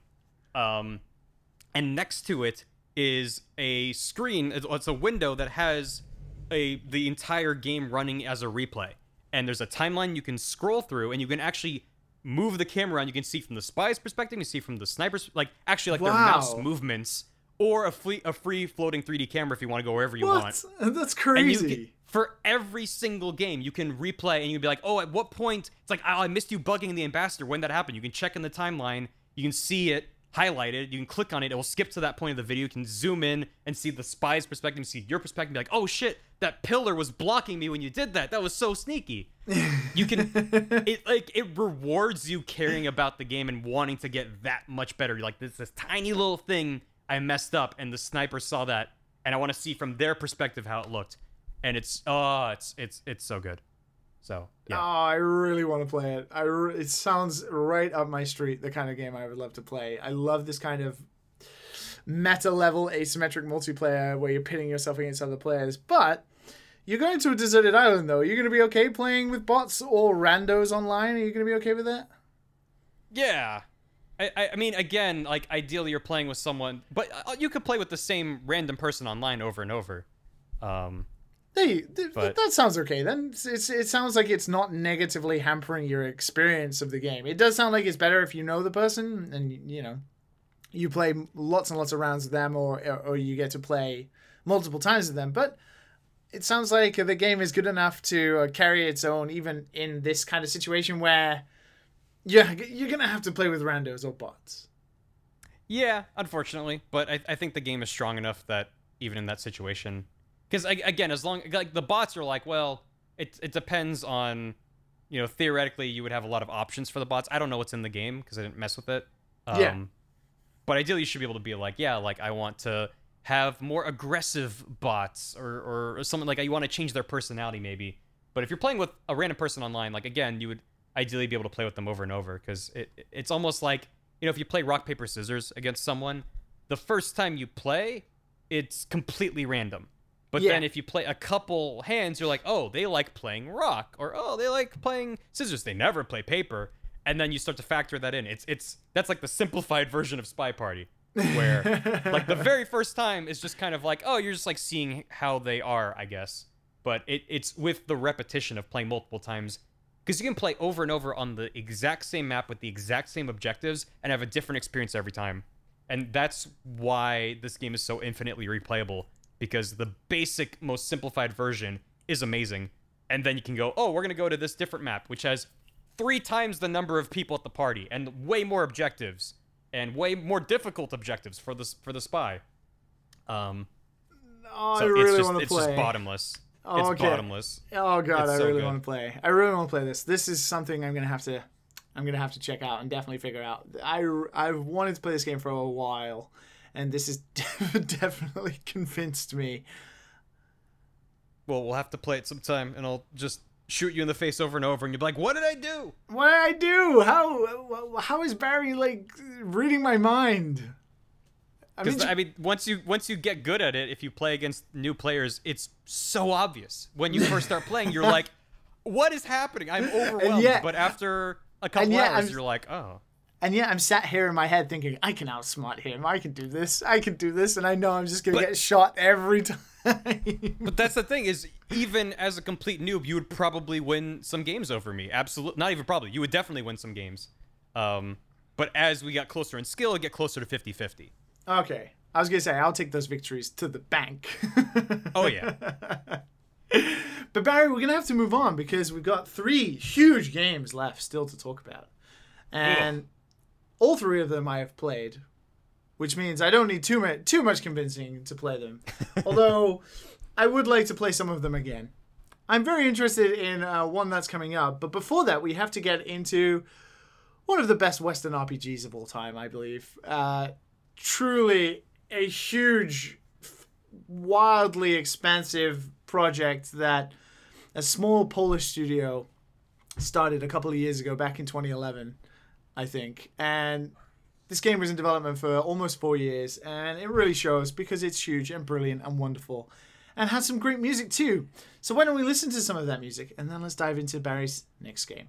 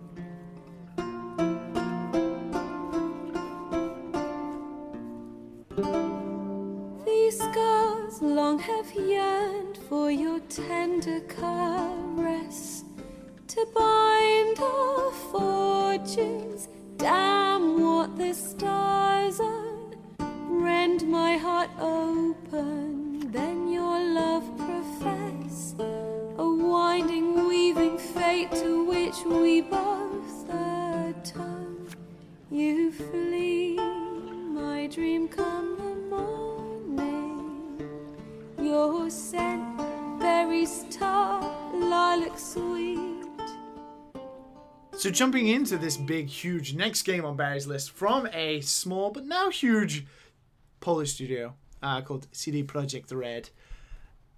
I think everyone knows what this game is. I don't think it needs that much of an introduction. It was a game that came out in May of 2015. It released for the PC, PlayStation 4, and Xbox One. It has had two wonderful expansions to it, and soon we're going to see the fruits of their next work in Cyberpunk 2077. But before that, Barry, you're gonna be- Soon. quote soon. It'd be nice if we could see the gameplay demos all the uh all the press are seeing uh, e3 and gamescom right now. It'd be nice if we could see that. The So normal cruel. people. So cruel. Teasing. Us plebs. Show the plebs. show the show the plebeians. Show us. But before that we can we can revel in geralt's i guess final adventure. Geralt of rivia's the witcher 3 wild hunt. Barry i can come up with a hundred thousand reasons as to why to take this game but why are you taking it Uh, so here's the thing. I, I, I can only assume that this game has been on this podcast in the past. hi hi Um, yes I think my reasoning might be a little bit different than most because I have never played The Witcher 3. i knew it i knew that's what you were gonna say i knew it i knew it Was it that obvious? no, it's uh I'll be honest, I didn't think it was the kind of game you'd be interested in. Hmm. So Well, so why does it why is it that you're this I I like I always like when a guest does this because these eight spots are precious. You've had to cut down, I imagine, quite a large list to get to here. What always fascinates me about this is people like to take risks. So why are you taking a risk on a precious spot? But also, why specifically The Witcher 3? What is it about The Witcher 3 that entices you to take the risk? Because you might hate it. That's totally plausible. I mean, so I I obviously I've heard a million billion things about the Witcher series and especially 3. Um and yeah, there were a couple other options that I I, I considered for this slot. Um there's a lot of big western RPGs and big JRPGs as well that I just have never played uh, for one reason or another. Usually the reason being that they're just gargantuan and I only have so many hours in the day and I'd more likely pick up an indie game I can beat in four hours than one of these Western RPGs. Because, like, I haven't played any of the Elder Scrolls games. Um, I haven't played most of the Fallout's, especially like the talking about the newer Bethesda Fallout's, three, New Vegas four. Okay. Um, so any of those could have also gone in this spot in terms of a, a giant Western RPG Yeah. that I have not gotten around to. But I think I chose The Witcher 3 because I think a couple reasons. Primarily, from what I've seen, the combat feels a lot more engaging and, and visceral to me than some of the Bethesda games I was talking about. It's which- weird because one of the biggest complaints people have had for The Witcher 3 is the combat, and I just don't get that. I don't know why people don't like it. I I don't either because I haven't played it. but yeah, from from what I've seen, it, it, it seems maybe it's just more like it looks a lot better than it feels. Um, but it looks solid. It looks like there's a lot of depth to it. I'm just I'm not as into the way uh, Bethesda handles their. I mean, I know you can go third person, but it's like first person. Like you got your spells in your hand. Like I don't know. Like I, I for me, it really that I like I love Bioshock, and I think they do a very similar kind of like here's your hands doing stuff in front of you. Um, but for whatever reason, from watching Bethesda's RPGs, it, like that's not what makes me want to play those games. It's, it's not the combat; it's the world and the exploration and watching points go up in different screens. Um, but The Witcher Three, it, it, it looks gorgeous. I think it's a visual design that would hold up for being on a desert island for many many years. yeah, Uh, I think that's- absolutely, for sure. I think that's true of a lot of the games I've I've picked that they're they're not like on the bleeding know, edge the- of some of, of- those Bethesda games. Well, I mean, some of the other games on my list aren't, aren't like the most bleeding edge, graphically impressive, but they all have distinct styles that I think. yeah, they're very Hold up. timeless. The Witcher 3 is more of just powerhouse graphically. That I, it's a kind of not photorealism, but it's the kind of It's like a stylized photorealistic. kind of yeah, yeah, exactly. It isn't Uncharted where it's like complete photorealism. No, and and the the, the human characters aren't like uncanny valley. They're nowhere near uncanny yeah, valley. no- they're, yeah, absolutely, absolutely. they're they're pretty distinctly stylized in a very convincing way. Uh, which same as the Uncharted series, you know, like they're cartoon characters, but they trick you into thinking they're real people because they're really good at what they do. yes. Um, if they looked like people, you'd be like, oh no. What David Cage game have I put up in my game, in my console now? Um, So t- tell me then, as someone who has played this game, what is it that you would expect to experience through this? What is it that you have uh, heard through the grapevine about The Witcher 3 that is what appeals to you about taking it?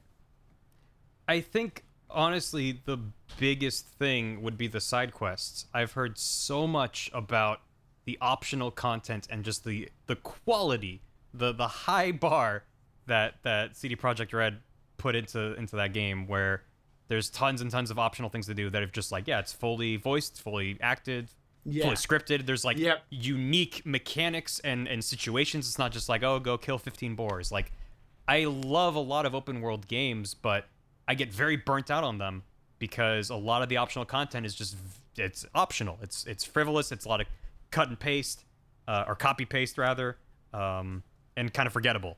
And what I've heard about The Witcher 3, and, and it's true of a lot of the Bethesda games I mentioned as well, um, that a lot of the optional content is very meaty, and there's a lot to get into if you if you have the time and the patience, which I absolutely would on a desert island. I don't think I have the time right now, unfortunately. I still want to play The Witcher 3 at some point. Just it's tough finding the time to Yeah. sit down and, Oh, God, like yeah. it's, it's like cracking open a book that's like three feet across. Like page page one. Let's do this today. It's just it's it's it's it's it's daunting.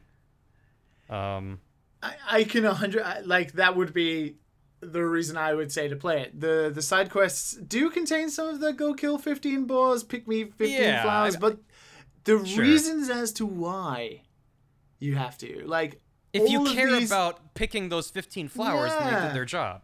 like the peasantry people who want you to do stuff for them are so convincing and so wonderfully voice acted and mocap that you're like oh i have to help this dude find his daughter and then i have to mm-hmm. break the bad news to him that his daughter's dead and it was uh, a wraith that killed her and uh, here's the wraith's head and it's like oh this is so engaging and so so uh, not real but immersive in ways that other side quests are not.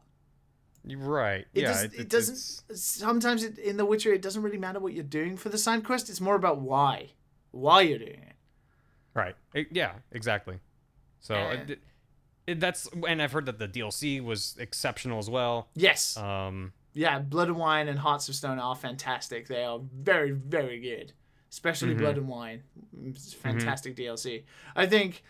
I mean, if you're gonna take any game, there are many, many great games to take out there blind and just to experience for the first time the joy of playing through them. The Witcher 3 is definitely one of those I would recommend personally. Yeah, And- and, and I think on, on the island that, that I'd probably crack it open after like year two or three. You know, like give it some time to really, Yeah. you know, Enjoy- get- get enjoy what you- I want to, yeah, You'd be too tempted to be like, I'm just going to go hunt monsters in a different way on Monster Hunter for the 50th time. right. You just be like, I, I, I, I want something fresh. Keep me, keep my mind engaged. Yeah, because again, a lot of the games that I've I've picked are like, oh, I'll just pick it up and play it for a couple hours. Um, Yeah. But this is like, no, this is gonna be my month. That's what this is. Uh, I I don't know how replayable it is exactly. Um, I know there's a lot of content in that It's game. It's pretty replayable. Like, um, I mean, for anyone who has played the game, I'm not going to spoil it for Barry because that's the the whole reason he's taking it. How dare but you? the How Bloody. Baron quest is like everyone's go to for Mm-hmm. a good example of early on in the game, the way that quest plays out and the way it can play out in many different ways can be quite shocking and wonderful and will make you want to replay it again. So Nice. th- there are many, many various options and decisions you have to make as Geralt in that game that make you want to replay through that section again. And I think that hmm. lends strongly to an RPG like this, where sometimes it's so long and stuff that you just want to, you just want to finish it. right. Yeah, and I mean, even if it's not the most replayable, I think, you know, being on an island for however many, maybe decades, it's like, yeah, just take a break, leave that alone for uh, a couple years, and then come back to it. You know, it'll be somewhat fresh again. yeah, So- absolutely. I, I'm I, I'm looking forward to the day that you do play it. And then you can tell us all about how you hated it and it was the worst decision you ever made. Yeah. Yeah, I'll play for five minutes and go, this sucks, and chuck it into the sea. what is this combat? what is Yeah. this? I don't. I, should have played I one and get it. two. What am I doing? I don't get how people dislike that combat. Like I don't. I don't know. I don't know. That is something that's puzzled me for a while. I like the combat. I don't. I don't know how people. I'll- people are like, oh, it's so have to- cluttered and and clunky. I'm like, what? Are you kidding? I'll have to play it and, and, and come back and argue. Yeah, that's true. or Uh, maybe agree with me and back me up. That'd be nice. Yeah. Please, Barry. I mean, again, fr- from what I've seen, having not been hands on, it looks it looks fun. yes, It's it not is. gonna be it's not gonna be God of War because that's not what the game is. It No, just needs it's- to it's very- get, do its job and give you something to care about and like upgrading your jams or getting new equipment, however it works. I don't know. it's it's a game to play for many reasons. And for some reason people still gave this game like a 9 out of 10 a 10 out of 10 even without liking the combat. So that is a point in its favor i think because then if you like the combat and you like everything else it's it, your your experience is even more amplified to be more positive i guess. So i think you're making a not a brave decision by taking it blind. I think i think it's a good decision. I think solid solid bet. A solid bet, yeah, a safe bet for a very safe bet, and and that's the one thing about going to a deserted island where you have to choose games you've already played. It's probably nice to have something that would feel like a brand new game. Right. Yeah. That. And again, like I, I was thinking of like, oh, I could bring like Morrowind, but again, having no nostalgia for Morrowind, when I go and look it up, I'm like, oh, this is not a looker. So Yeah, I don't know if I want to live with that for the rest of my life. I may be pissed off everyone listening to this, but shh, shh, shh, don't worry, don't worry. They'll forgive you. They'll forgive you. You hated Mario Galaxy, so I mean, yeah, there's it's, no, it's- there's nothing there's else. you- nothing good about it. There's I. this is literally useless. That's what I said in the video. so, exactly right, and I mean, yeah, no redeeming qualities whatsoever. but speaking of Mario, Barry, mm-hmm. I mean, hate Galaxy all you want, but you got some defending to do on the next choice. I mean, some people are going to be like, this guy's crazy. How did he ever get a spot on Final Games? Look at this Mm-hmm. decision making. That's what I'm saying, but I'm I'm. I you you call the shots, not me. I do, I do. That's true, and I, that's I'm intrigued to hear you uh, defend this one. I think this this game has been, if I if my memory is, serves me correct, which very rarely it does not. Um, this is chosen once before, and we- had to ask the same question. Out of all the Mario games, why this one? And don't worry, everyone. It's uh, not Mario teaches typing or Mario. What's what's what's that NES Uh, Super Nintendo? time time machine or Mario's t- t- learning time experience thing. yeah, it was. I think it was Mario's Time Machine or maybe Hotel Mario. That's a good one. Yeah, that's true. Yeah, that really the one that Charles Martinet voiced for the first time, and it has the really weird. What was the the one where you can play Go Fish with Mario? Yeah, yeah, that one, and he looks really drunk and weird. Oh, creepy. That's a weird, creepy pasta for another day. But let's Mm-hmm. listen to some excellent music. I will admit that this game has some incredible music, some of the Oh, the best music. Mario music for a 3D Mario game. Love it, absolutely love it. And Let's listen. let's dive straight into it.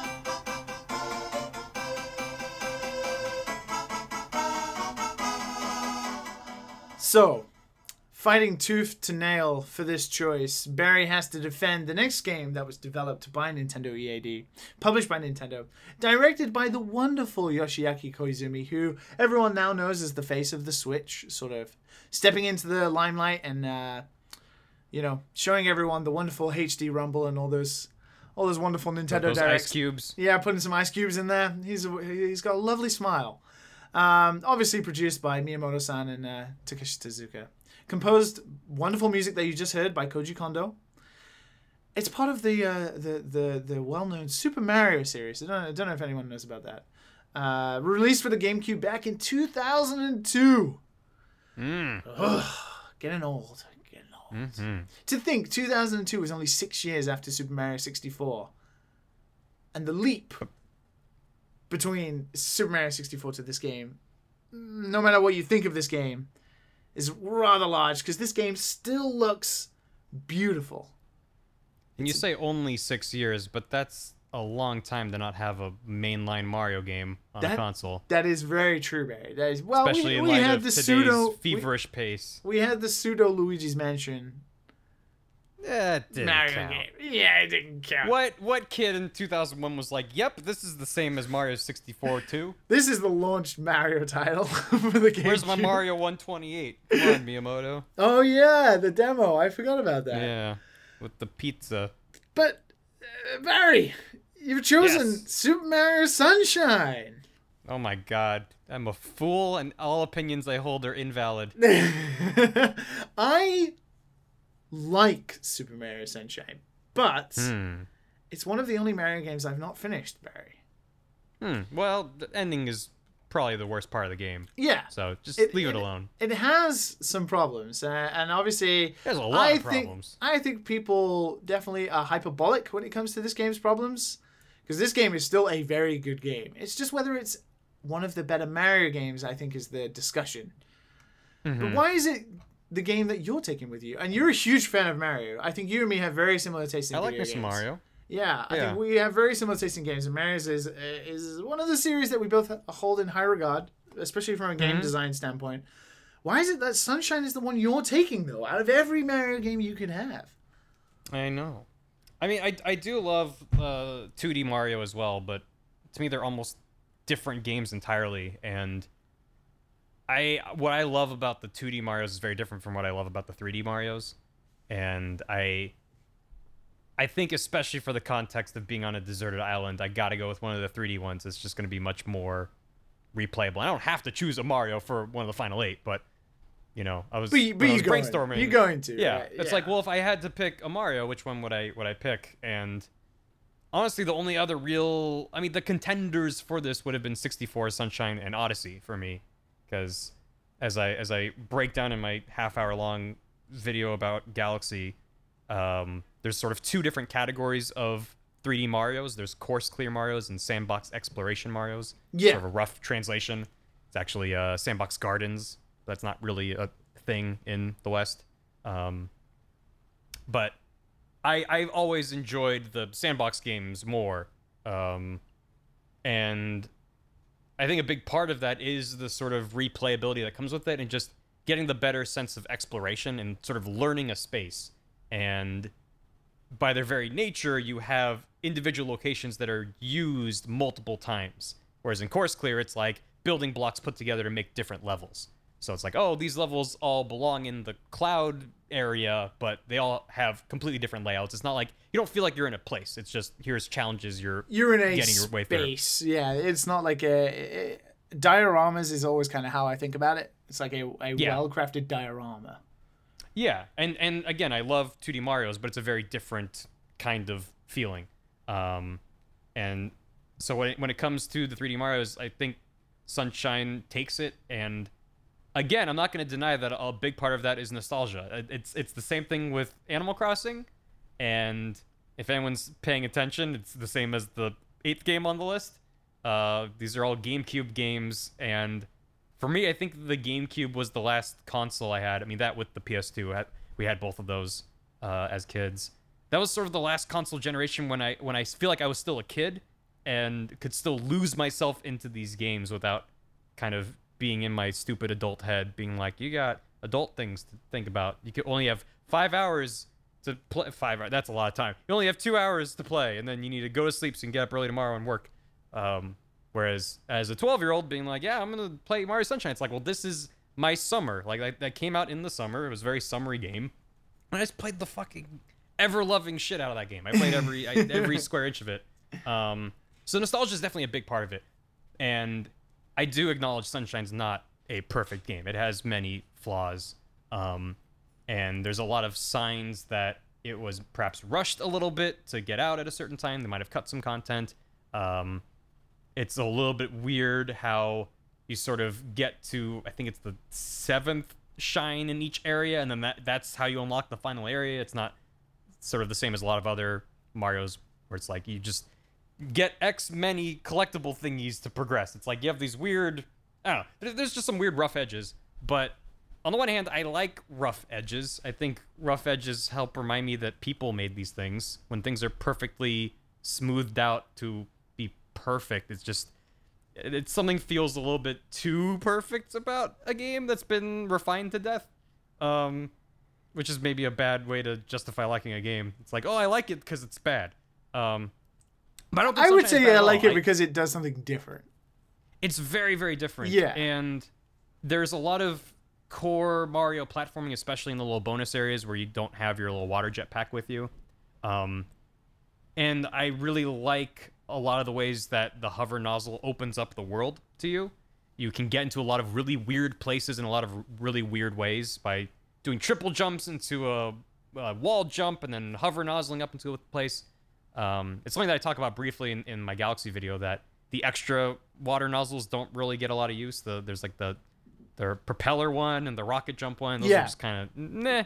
Use them like five times and you're done. Um, but the hover nozzle i- is is very fun and is I think a, like maybe the best solution Nintendo has come up with for making 3D platforming more accessible.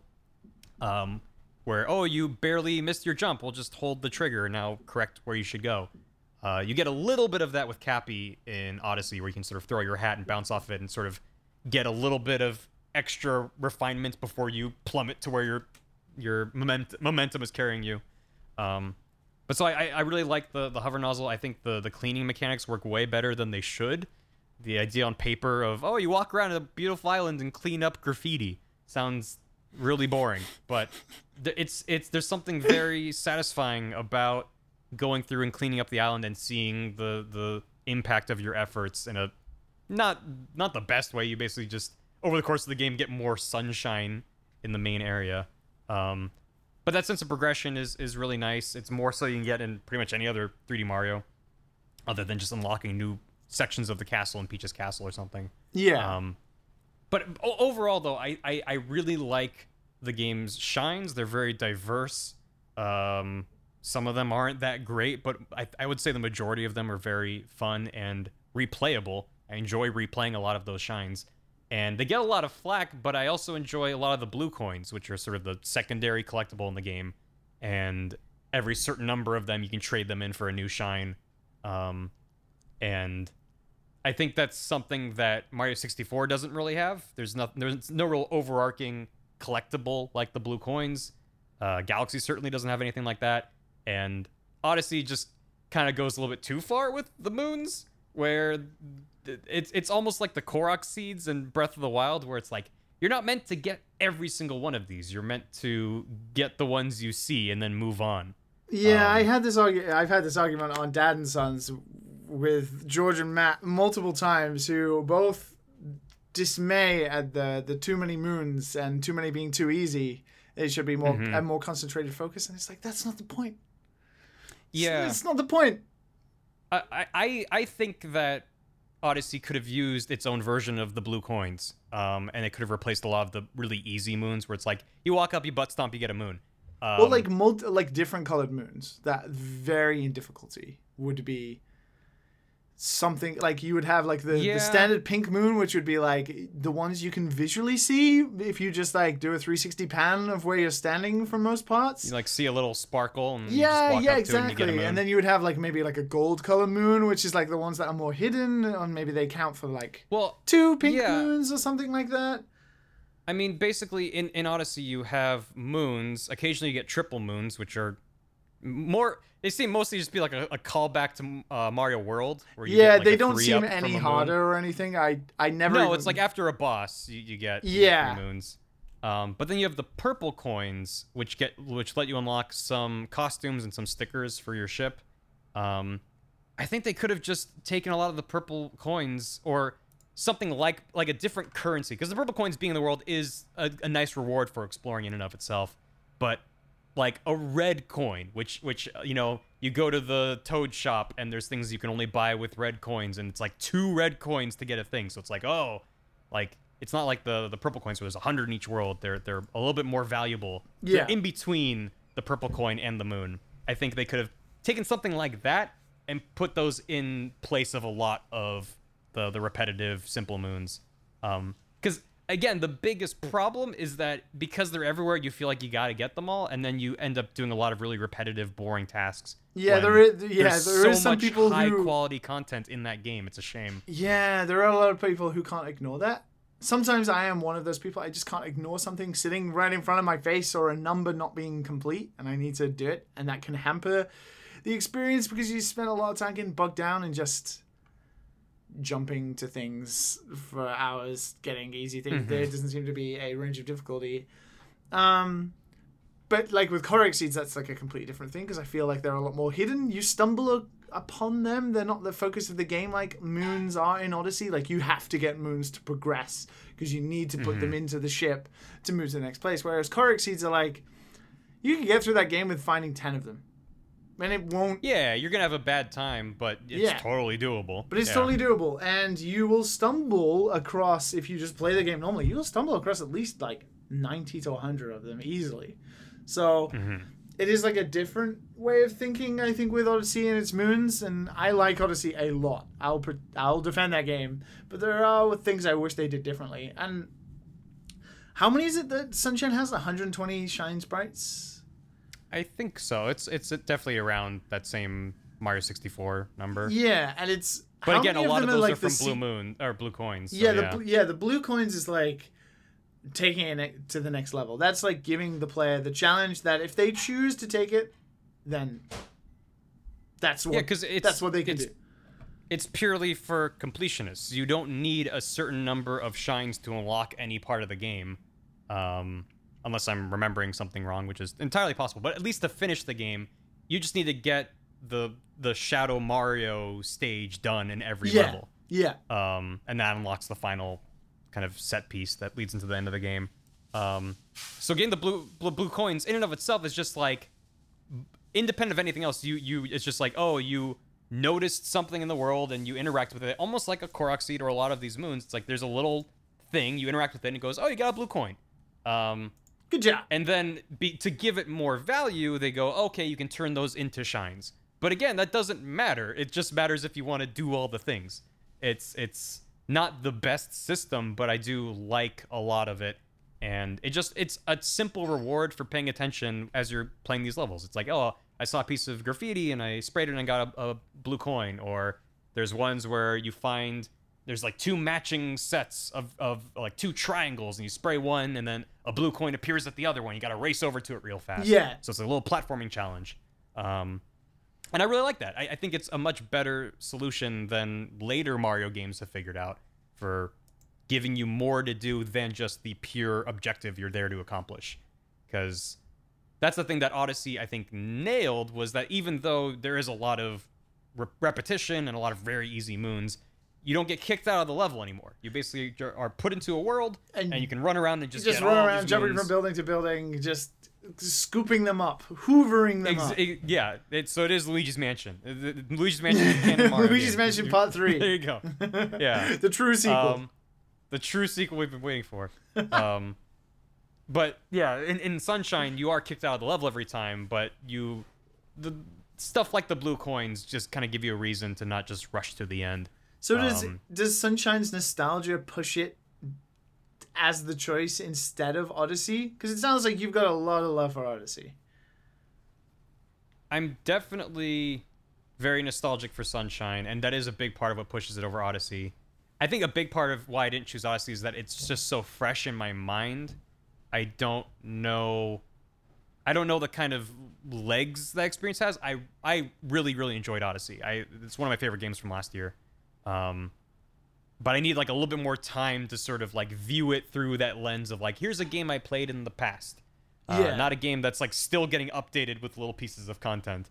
Um, and I think through that lens, I- I'll be able to go like, yeah, you know, like even though there's a lot of of stuff that, you know, if they make a Odyssey two, I think they have a really really good framework to just be like, yeah, we're gonna make more worlds and, you know, maybe cut down a little bit on the excessive moon count. I don't know why they got so Yeah, obsessed. I think with- I don't. I don't even think they need to do that. I think they just need to do what they did in the first place, which is have this uh, almost universal difficulty thing where you just get what you can get if Mm-hmm. you're bad at the game, and you can still progress.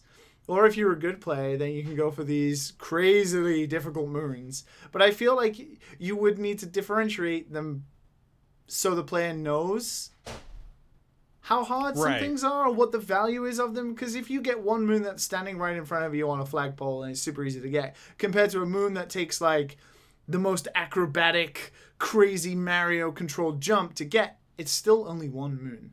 And I feel like Right. that can be a part of some people's problems with Odyssey and how many moons it has, and maybe why the value of getting one over the other is not worth it. Yeah, I'm. I, I think one of the things that bothers me the most about Odyssey is the purchasable moons. yeah, I didn't like that either. I'm just like, you can get 999 moons, but why?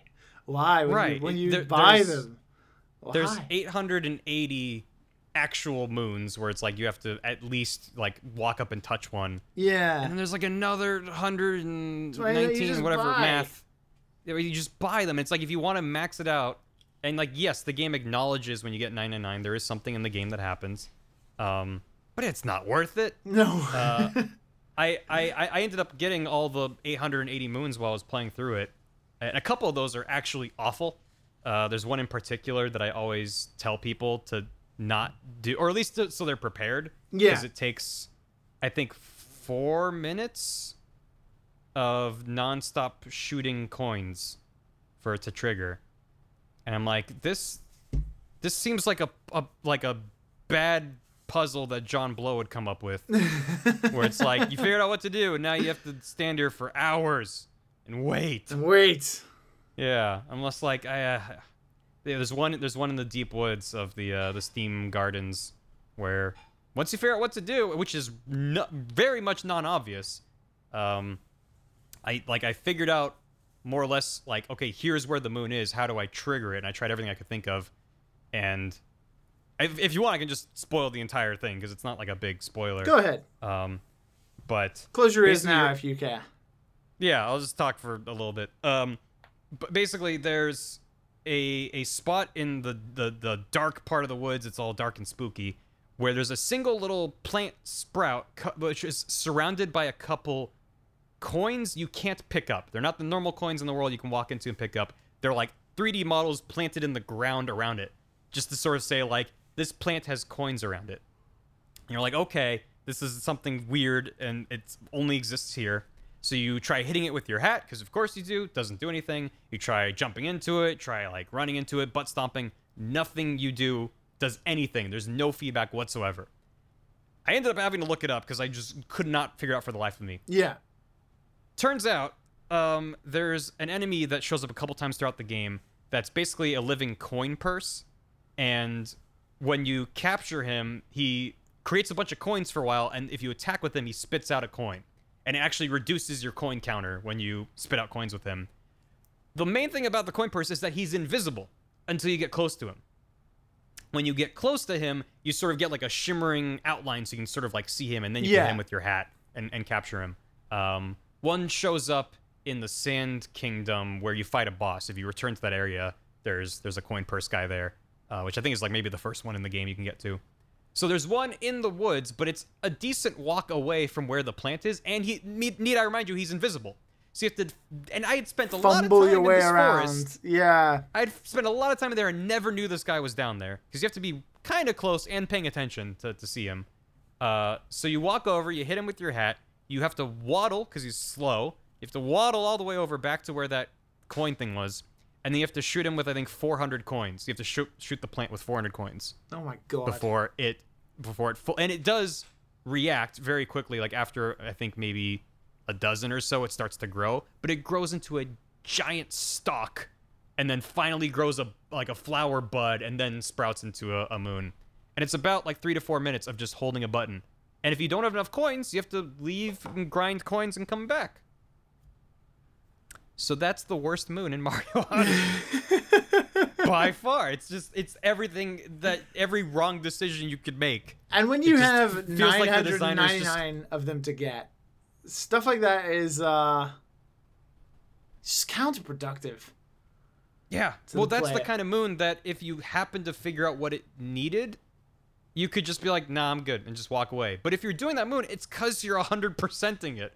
It's it's it's it's almost like the Korok seeds rewarding you with poop if you get them all. It's just the game going like, "Why'd you do this?" Yeah, it's weird. We're trying because- to actively dissuade you from playing the game this way. Yeah, and stuff like that is weird to me because as someone who sort of kind of, in a way, understands how video games are made and what is involved to do stuff like that, pl- like placing a 3D object in a world that has script that when Mario touches it, the counter for the moons goes up, it's a lot easier than scripting all of this stuff to happen in order for the player to see. So stuff like that moon took more time to make, like more dev work and yet Yeah. still didn't really turn out very well. I would have rather it just be a thing you ground pound then you walk away. Yeah, exactly. It's a little weird, a little strange know decision what- making.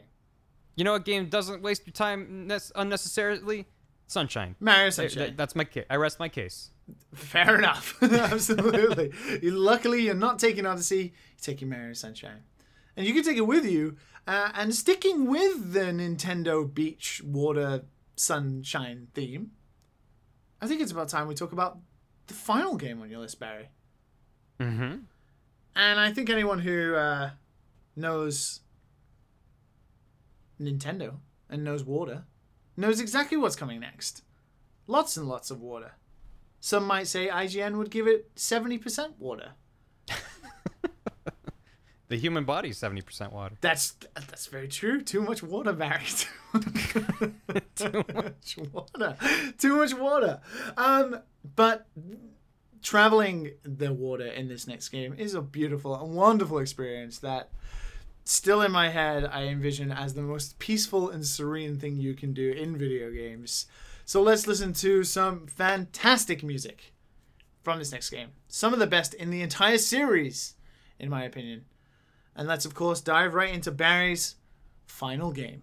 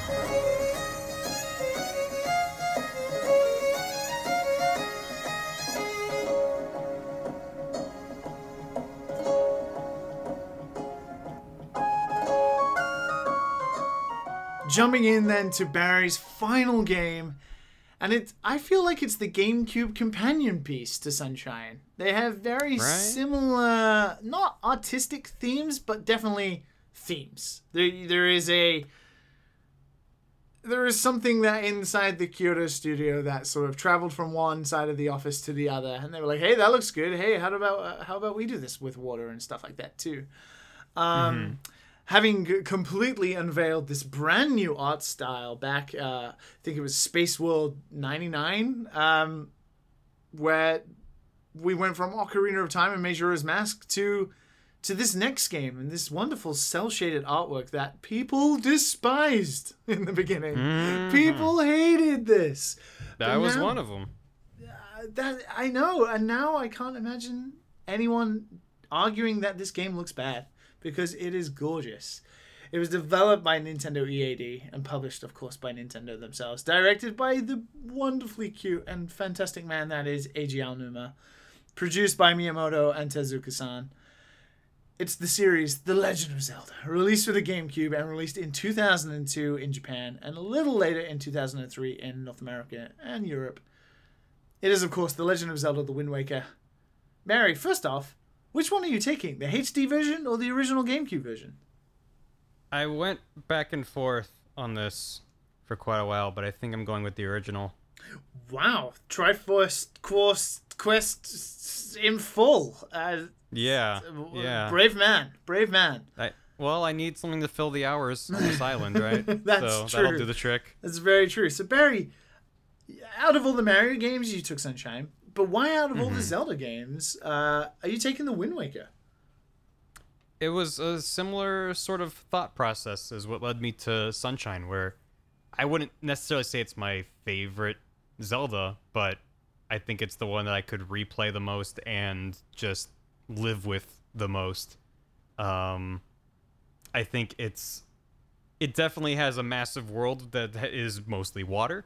Um, there's not really anything meaningful to do in between the islands. They they tried. Uh, You gotta give them some credit, but um, you know, like I, I- think a lot of my other favorite Zeldas would be like Majora's Mask, uh, Breath of the Wild, and Link Between Worlds. But among those, I don't. Breath of the Wild is definitely definitely has more stuff in it, but I think Wind Waker has more meaningful content in it. Okay, okay. Where Breath of the Wild kind of rewards you constantly for going over a hill and seeing something and interacting with that thing. Um, Very much the Odyssey Sunshine comparison. Yeah, it, it is kind of similar where it's like there's more stuff, but I think I value less stuff of higher quality. And that's not to say Wind Waker is, you know, perfect, high quality everywhere. There's plenty of islands that are just like, here's another island that looks like a dice side or a die side, and it just has some things to blow up. Um, there's plenty of stuff like that, but generally speaking, I'd rather an island like that than like the 50th time I've found the same Korok. Um, I do love the Koroks and I love the Korok system, but if I had to choose, I would, I'd, I would probably choose the islands over something like that, or like the Yeah, treasure yeah. charts. I guess might be the other kind of equivalent. Um, and again, like with the other GameCube games on the list, it's definitely one that I'm very nostalgic for. Um, so much so that I, I'm in the camp of disliking some of the graphical changes they made to Wind Waker HD, which it's strange because I remember the first time I saw Wind Waker HD, it just looked like how I always pictured it in my head. Yeah, yeah, it is weird. It's like they took what everyone remembers Wind Waker looking like and it's like, hey, here you go. And like, oh yeah, it just looks like normal. Wait a second. Yeah, it's only really when you put the two side by side where we're like, no, like Wind Waker had a very deliberate cel shading look to it. Yeah. It was very flat. It was a lot of very flat, solid colors. And Wind Waker HD softened all of that. And at first blush, it looks really good. That's kind of the problem with a lot of HD remasters. They kind of overdo it to be like, look how good it is. Please buy it again. Um, I'm not claiming that's necessarily what Nintendo did because I, I do think Wind Waker HD looks really, really good. Um, but I still prefer the flat, solid colors of the original. Um, and you know the the changes they made between the original and HD, I, I think aren't too significant to me. Um, Okay. Because yeah, like, yeah, like the main thing is is they drastically reduced the The- the, Triforce The Shard Triforce, quest, which yeah. thank God they did, because that every time I tried to replay Wind Waker after I first did, I would get to that quest and then put it down and be like, Nah, I'm good. I I I, I don't want to do this for the next three days. Um, Yeah. so I'm glad that they they were aware of that when they were remaking it, and also they added the the upgraded sail where you sail faster and you don't have to redirect the wind, which is just a just a big quality of life change. But again, like it- once you get to that point of the game. I, I feel like you're in a rhythm where you're like you open up your, your map you're like where do i want to go let me point the wind in that direction and head over there or maybe use a uh, tornado or whatever to, to get closer to my destination first. And the upgraded sail is a really nice quality of life change, but it's not like I need the HD version for that sail. It's just it's nice. It's weird because I can't imagine playing it without that being cut down now. Like it's just I w- hmm. It's like I wouldn't choose Wind Waker if it wasn't that. Like I don't think I could do it again. I'd be like, "Ah, why did I choose this? I don't want to go through this again." I'd rather I I don't know if I could replay it without it being trimmed down now. So I am surprised that you Yeah. would take the original. I mean, again, it, it is it's a lot of just nostalgia driving that decision. Obviously, if I if I had HD instead of the original, I'd be a okay. It's still the same game. Um, it's mostly a graphical preference for the original's aesthetic. Um, it's it's like it's like on the one hand is the the graphics, and on the other hand is the quality of life changes, and it's like well, for me the quality of it's not like Monster Hunter World where it's like oh oh the game's playable now. Oh thank you so much developers. It's it's much more subtle. Like here's some things that just kind of make your life a little bit better. Um, so yeah, but I mean it's it's a it's a great game. It's got a big old world with stuff to do in it, and as I said, it's got a lot of side content that is largely solid. There's a lot of stuff that's just like oh here's a a, to- a tower in the sea with a bokoblin on top. Oh okay, like there's a lot of that. Um, but but overall, it's like yeah, like the islands are very satisfying, filling filling in your whole chart. There's a lot of side quests that I've never done because they're tedious. There's a big trading side quest where you're kind of finding a thing and then giving it to a different merchant who gives you a thing that you give to a different merchant, and that takes forever. Um, there's a side quest with the water from the Korok forest where you have to help all the Korok kids with their because they're all dried up, but they need special water, and there's a time limit. And I've never done that because I was like, I don't want to do that. That sounds tedious. But if I have lots of time, tedious isn't really an issue. Uh, I'm, I'm liking this positive act. I'm liking this positive attitude. This you've thrown around the word tedious quite a lot, yet you're still using it in a good context. Like, Yeah, hey, I mean, I got a lot of I'm on- time. I mean, I'm living on Outset Island also, so it's only fair. That's Um, true. That's very true. But I mean, also like a little bit of tedium's not a bad thing. Uh, it, I think it's a very very fine line, but you know, just being able to kind of zone out and go through the motions is a positive thing with games. Um, Very it's much so, usually yeah. it's usually something that I point out and go, "That's bad." Every second needs to be high quality produced content. Um, but over, Flow over time, I've I've. I've yes, but over time, I've I've gotten more comfortable with the idea with like you know like sometimes you've had a long day at work or surviving on a desert island, and you just want to turn on a game and just kind of zone out and just let your hands do the thinking for you, and sailing around in Wind Waker and delivering water to Koroks maybe is what I'll want after year 15 of being on an island. Whereas getting every Korok seed, I don't know. I don't know how much time I would need on an island to go through that, especially without a guide to help me keep track. You would need three seeds. lifetimes on on Outset Island to be able to do the Corexy stuff. Have you played, uh, you know, the Phantom Hourglass and the uh, and uh, Yeah. Spirit Tracks, the sequels? How, how did you feel about those games in comparison to the Wind Waker as direct sequels?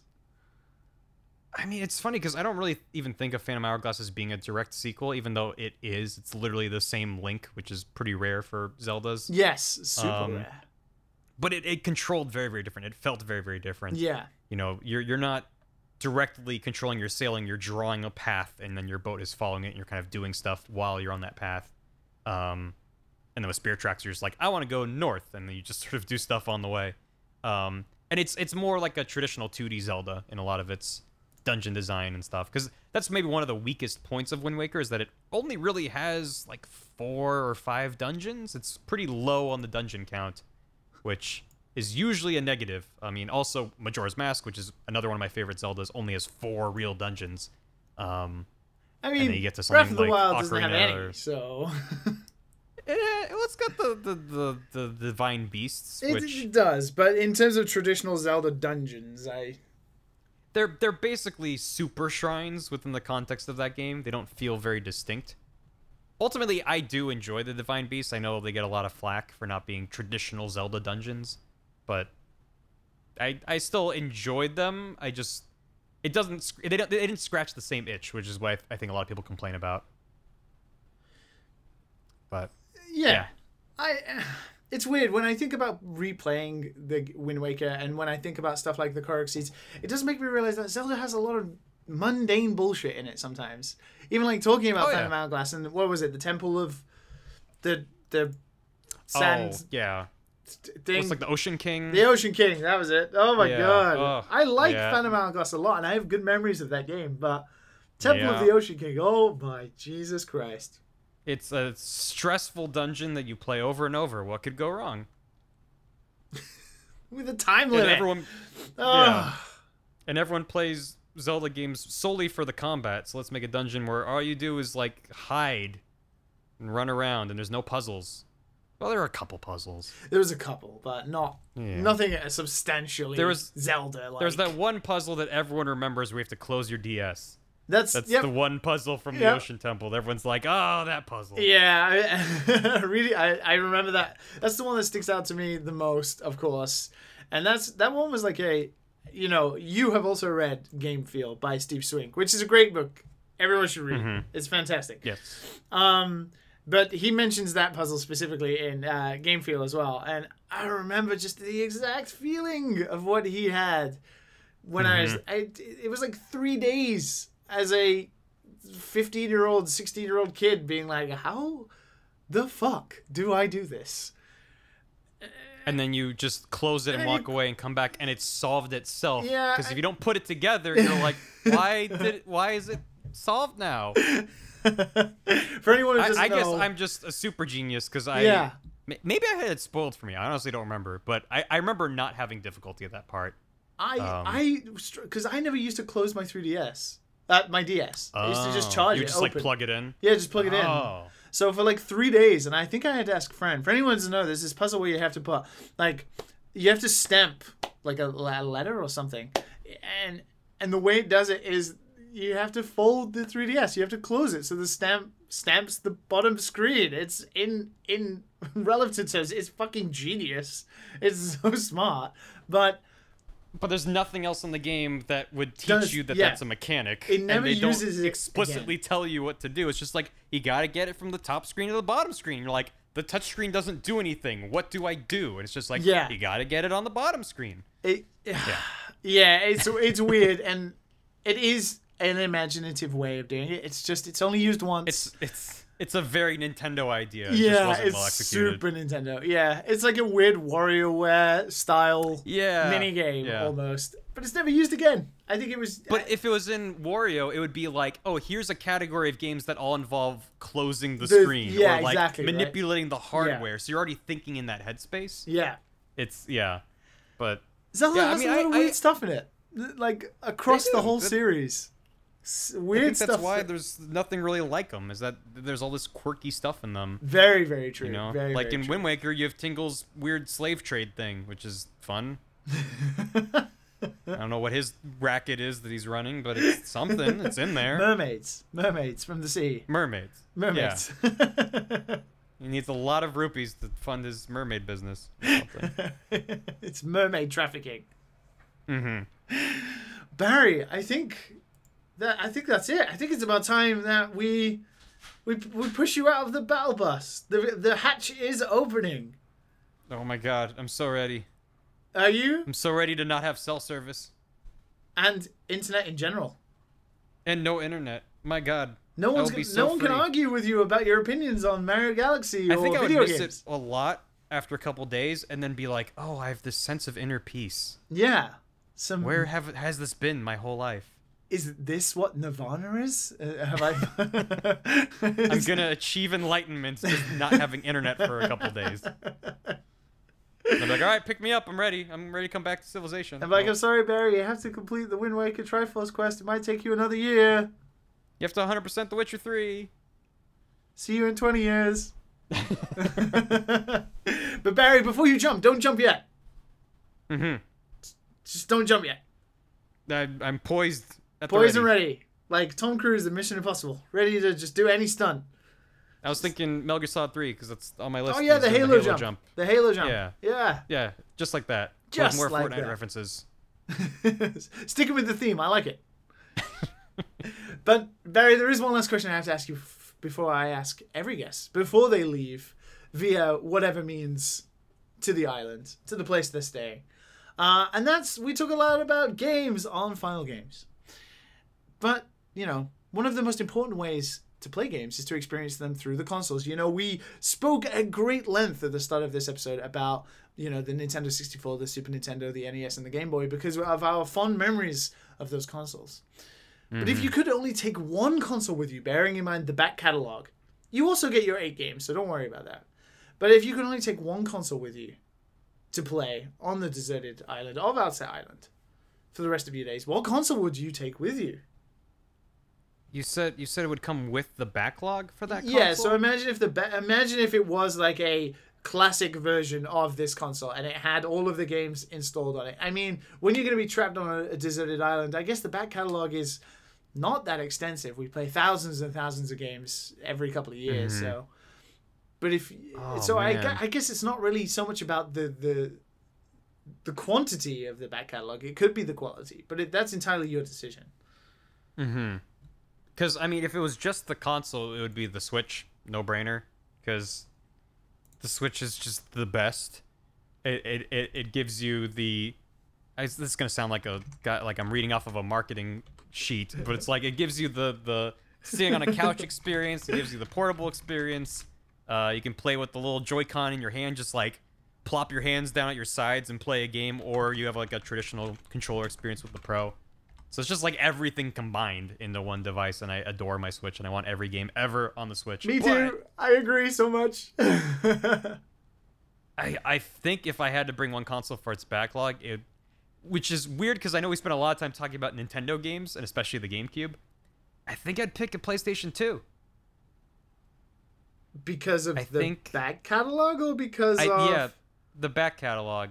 There's, I mean, the PS2 has an obscene number of games, but it also has an obscene number of really, really good games. A lot of games I didn't talk about because, you know, they're like games I would want to play once and then be like, I'm good. yeah Um, like for a while, one of my earlier drafts had um Katamari on my list, okay and I ultimately cut that because I was like, uh, I do love Katamari, but I think there's only so much Katamari I could get out of that game compared to some of the other titles I ended up going with.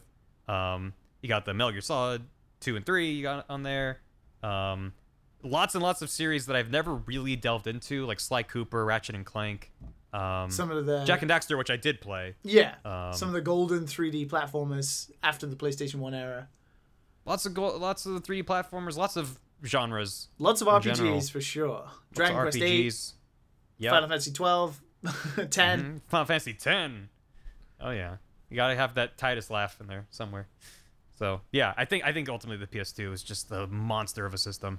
okay well you can take the PlayStation 2 with you which helps you know stave off the insanity of the island for a little longer Okay, now I'm not worried at all. All right, cool. Eight games is like, ugh, that's tough. But it's like, yeah, I'll just bring everything. I'll just bring Yeah. everything. But you can take the Yeah. PlayStation 2 with you. But most importantly, the eight games that you have handpicked and selected to take with you. Barry, it has been such a pleasure talking to you and listening to you honestly gush about these games. It's been so much fun. Thank you so much for taking the time to do this.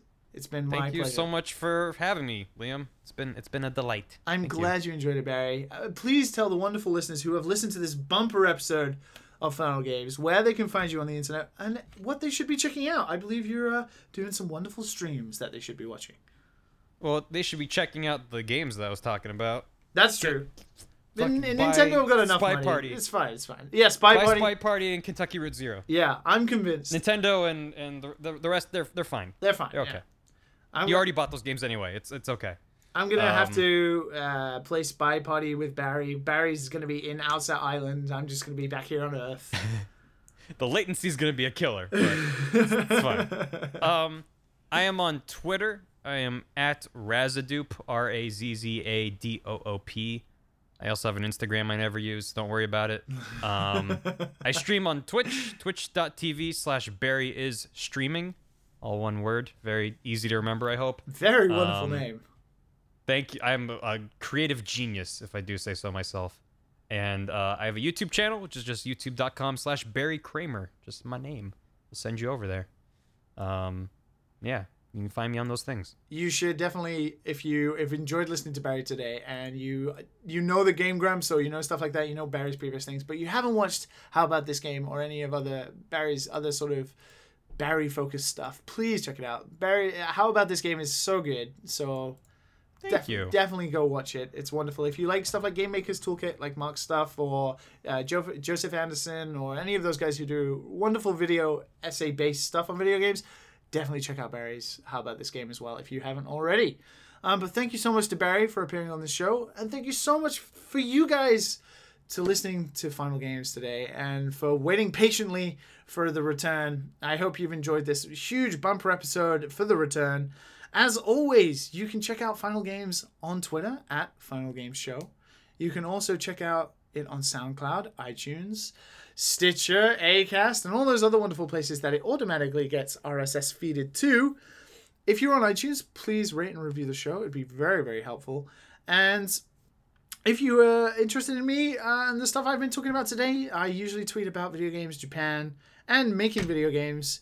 You can go to at Liam Edward Liam BME on Twitter. That's it, I think. Yeah, at Liam BME, of course. And also, I run a weekly podcast with Mr. Super Bunny Hop and Matt Visual called the Dad and Sons podcast. If you like uh, listening to video game news or us talk about not brand new video games. We tend up talking about video games from 10 years ago when we really should be talking about brand new video games instead. Uh, please check that out as well on iTunes, Dad and Sons podcast. But thank you so much for listening to this episode of Final Games. Huge thank you to Barry for taking the time to do this. And My I'll see you- pleasure. oh, thank you, Barry. And I hope to see you again next time. Until then, goodbye. Goodbye.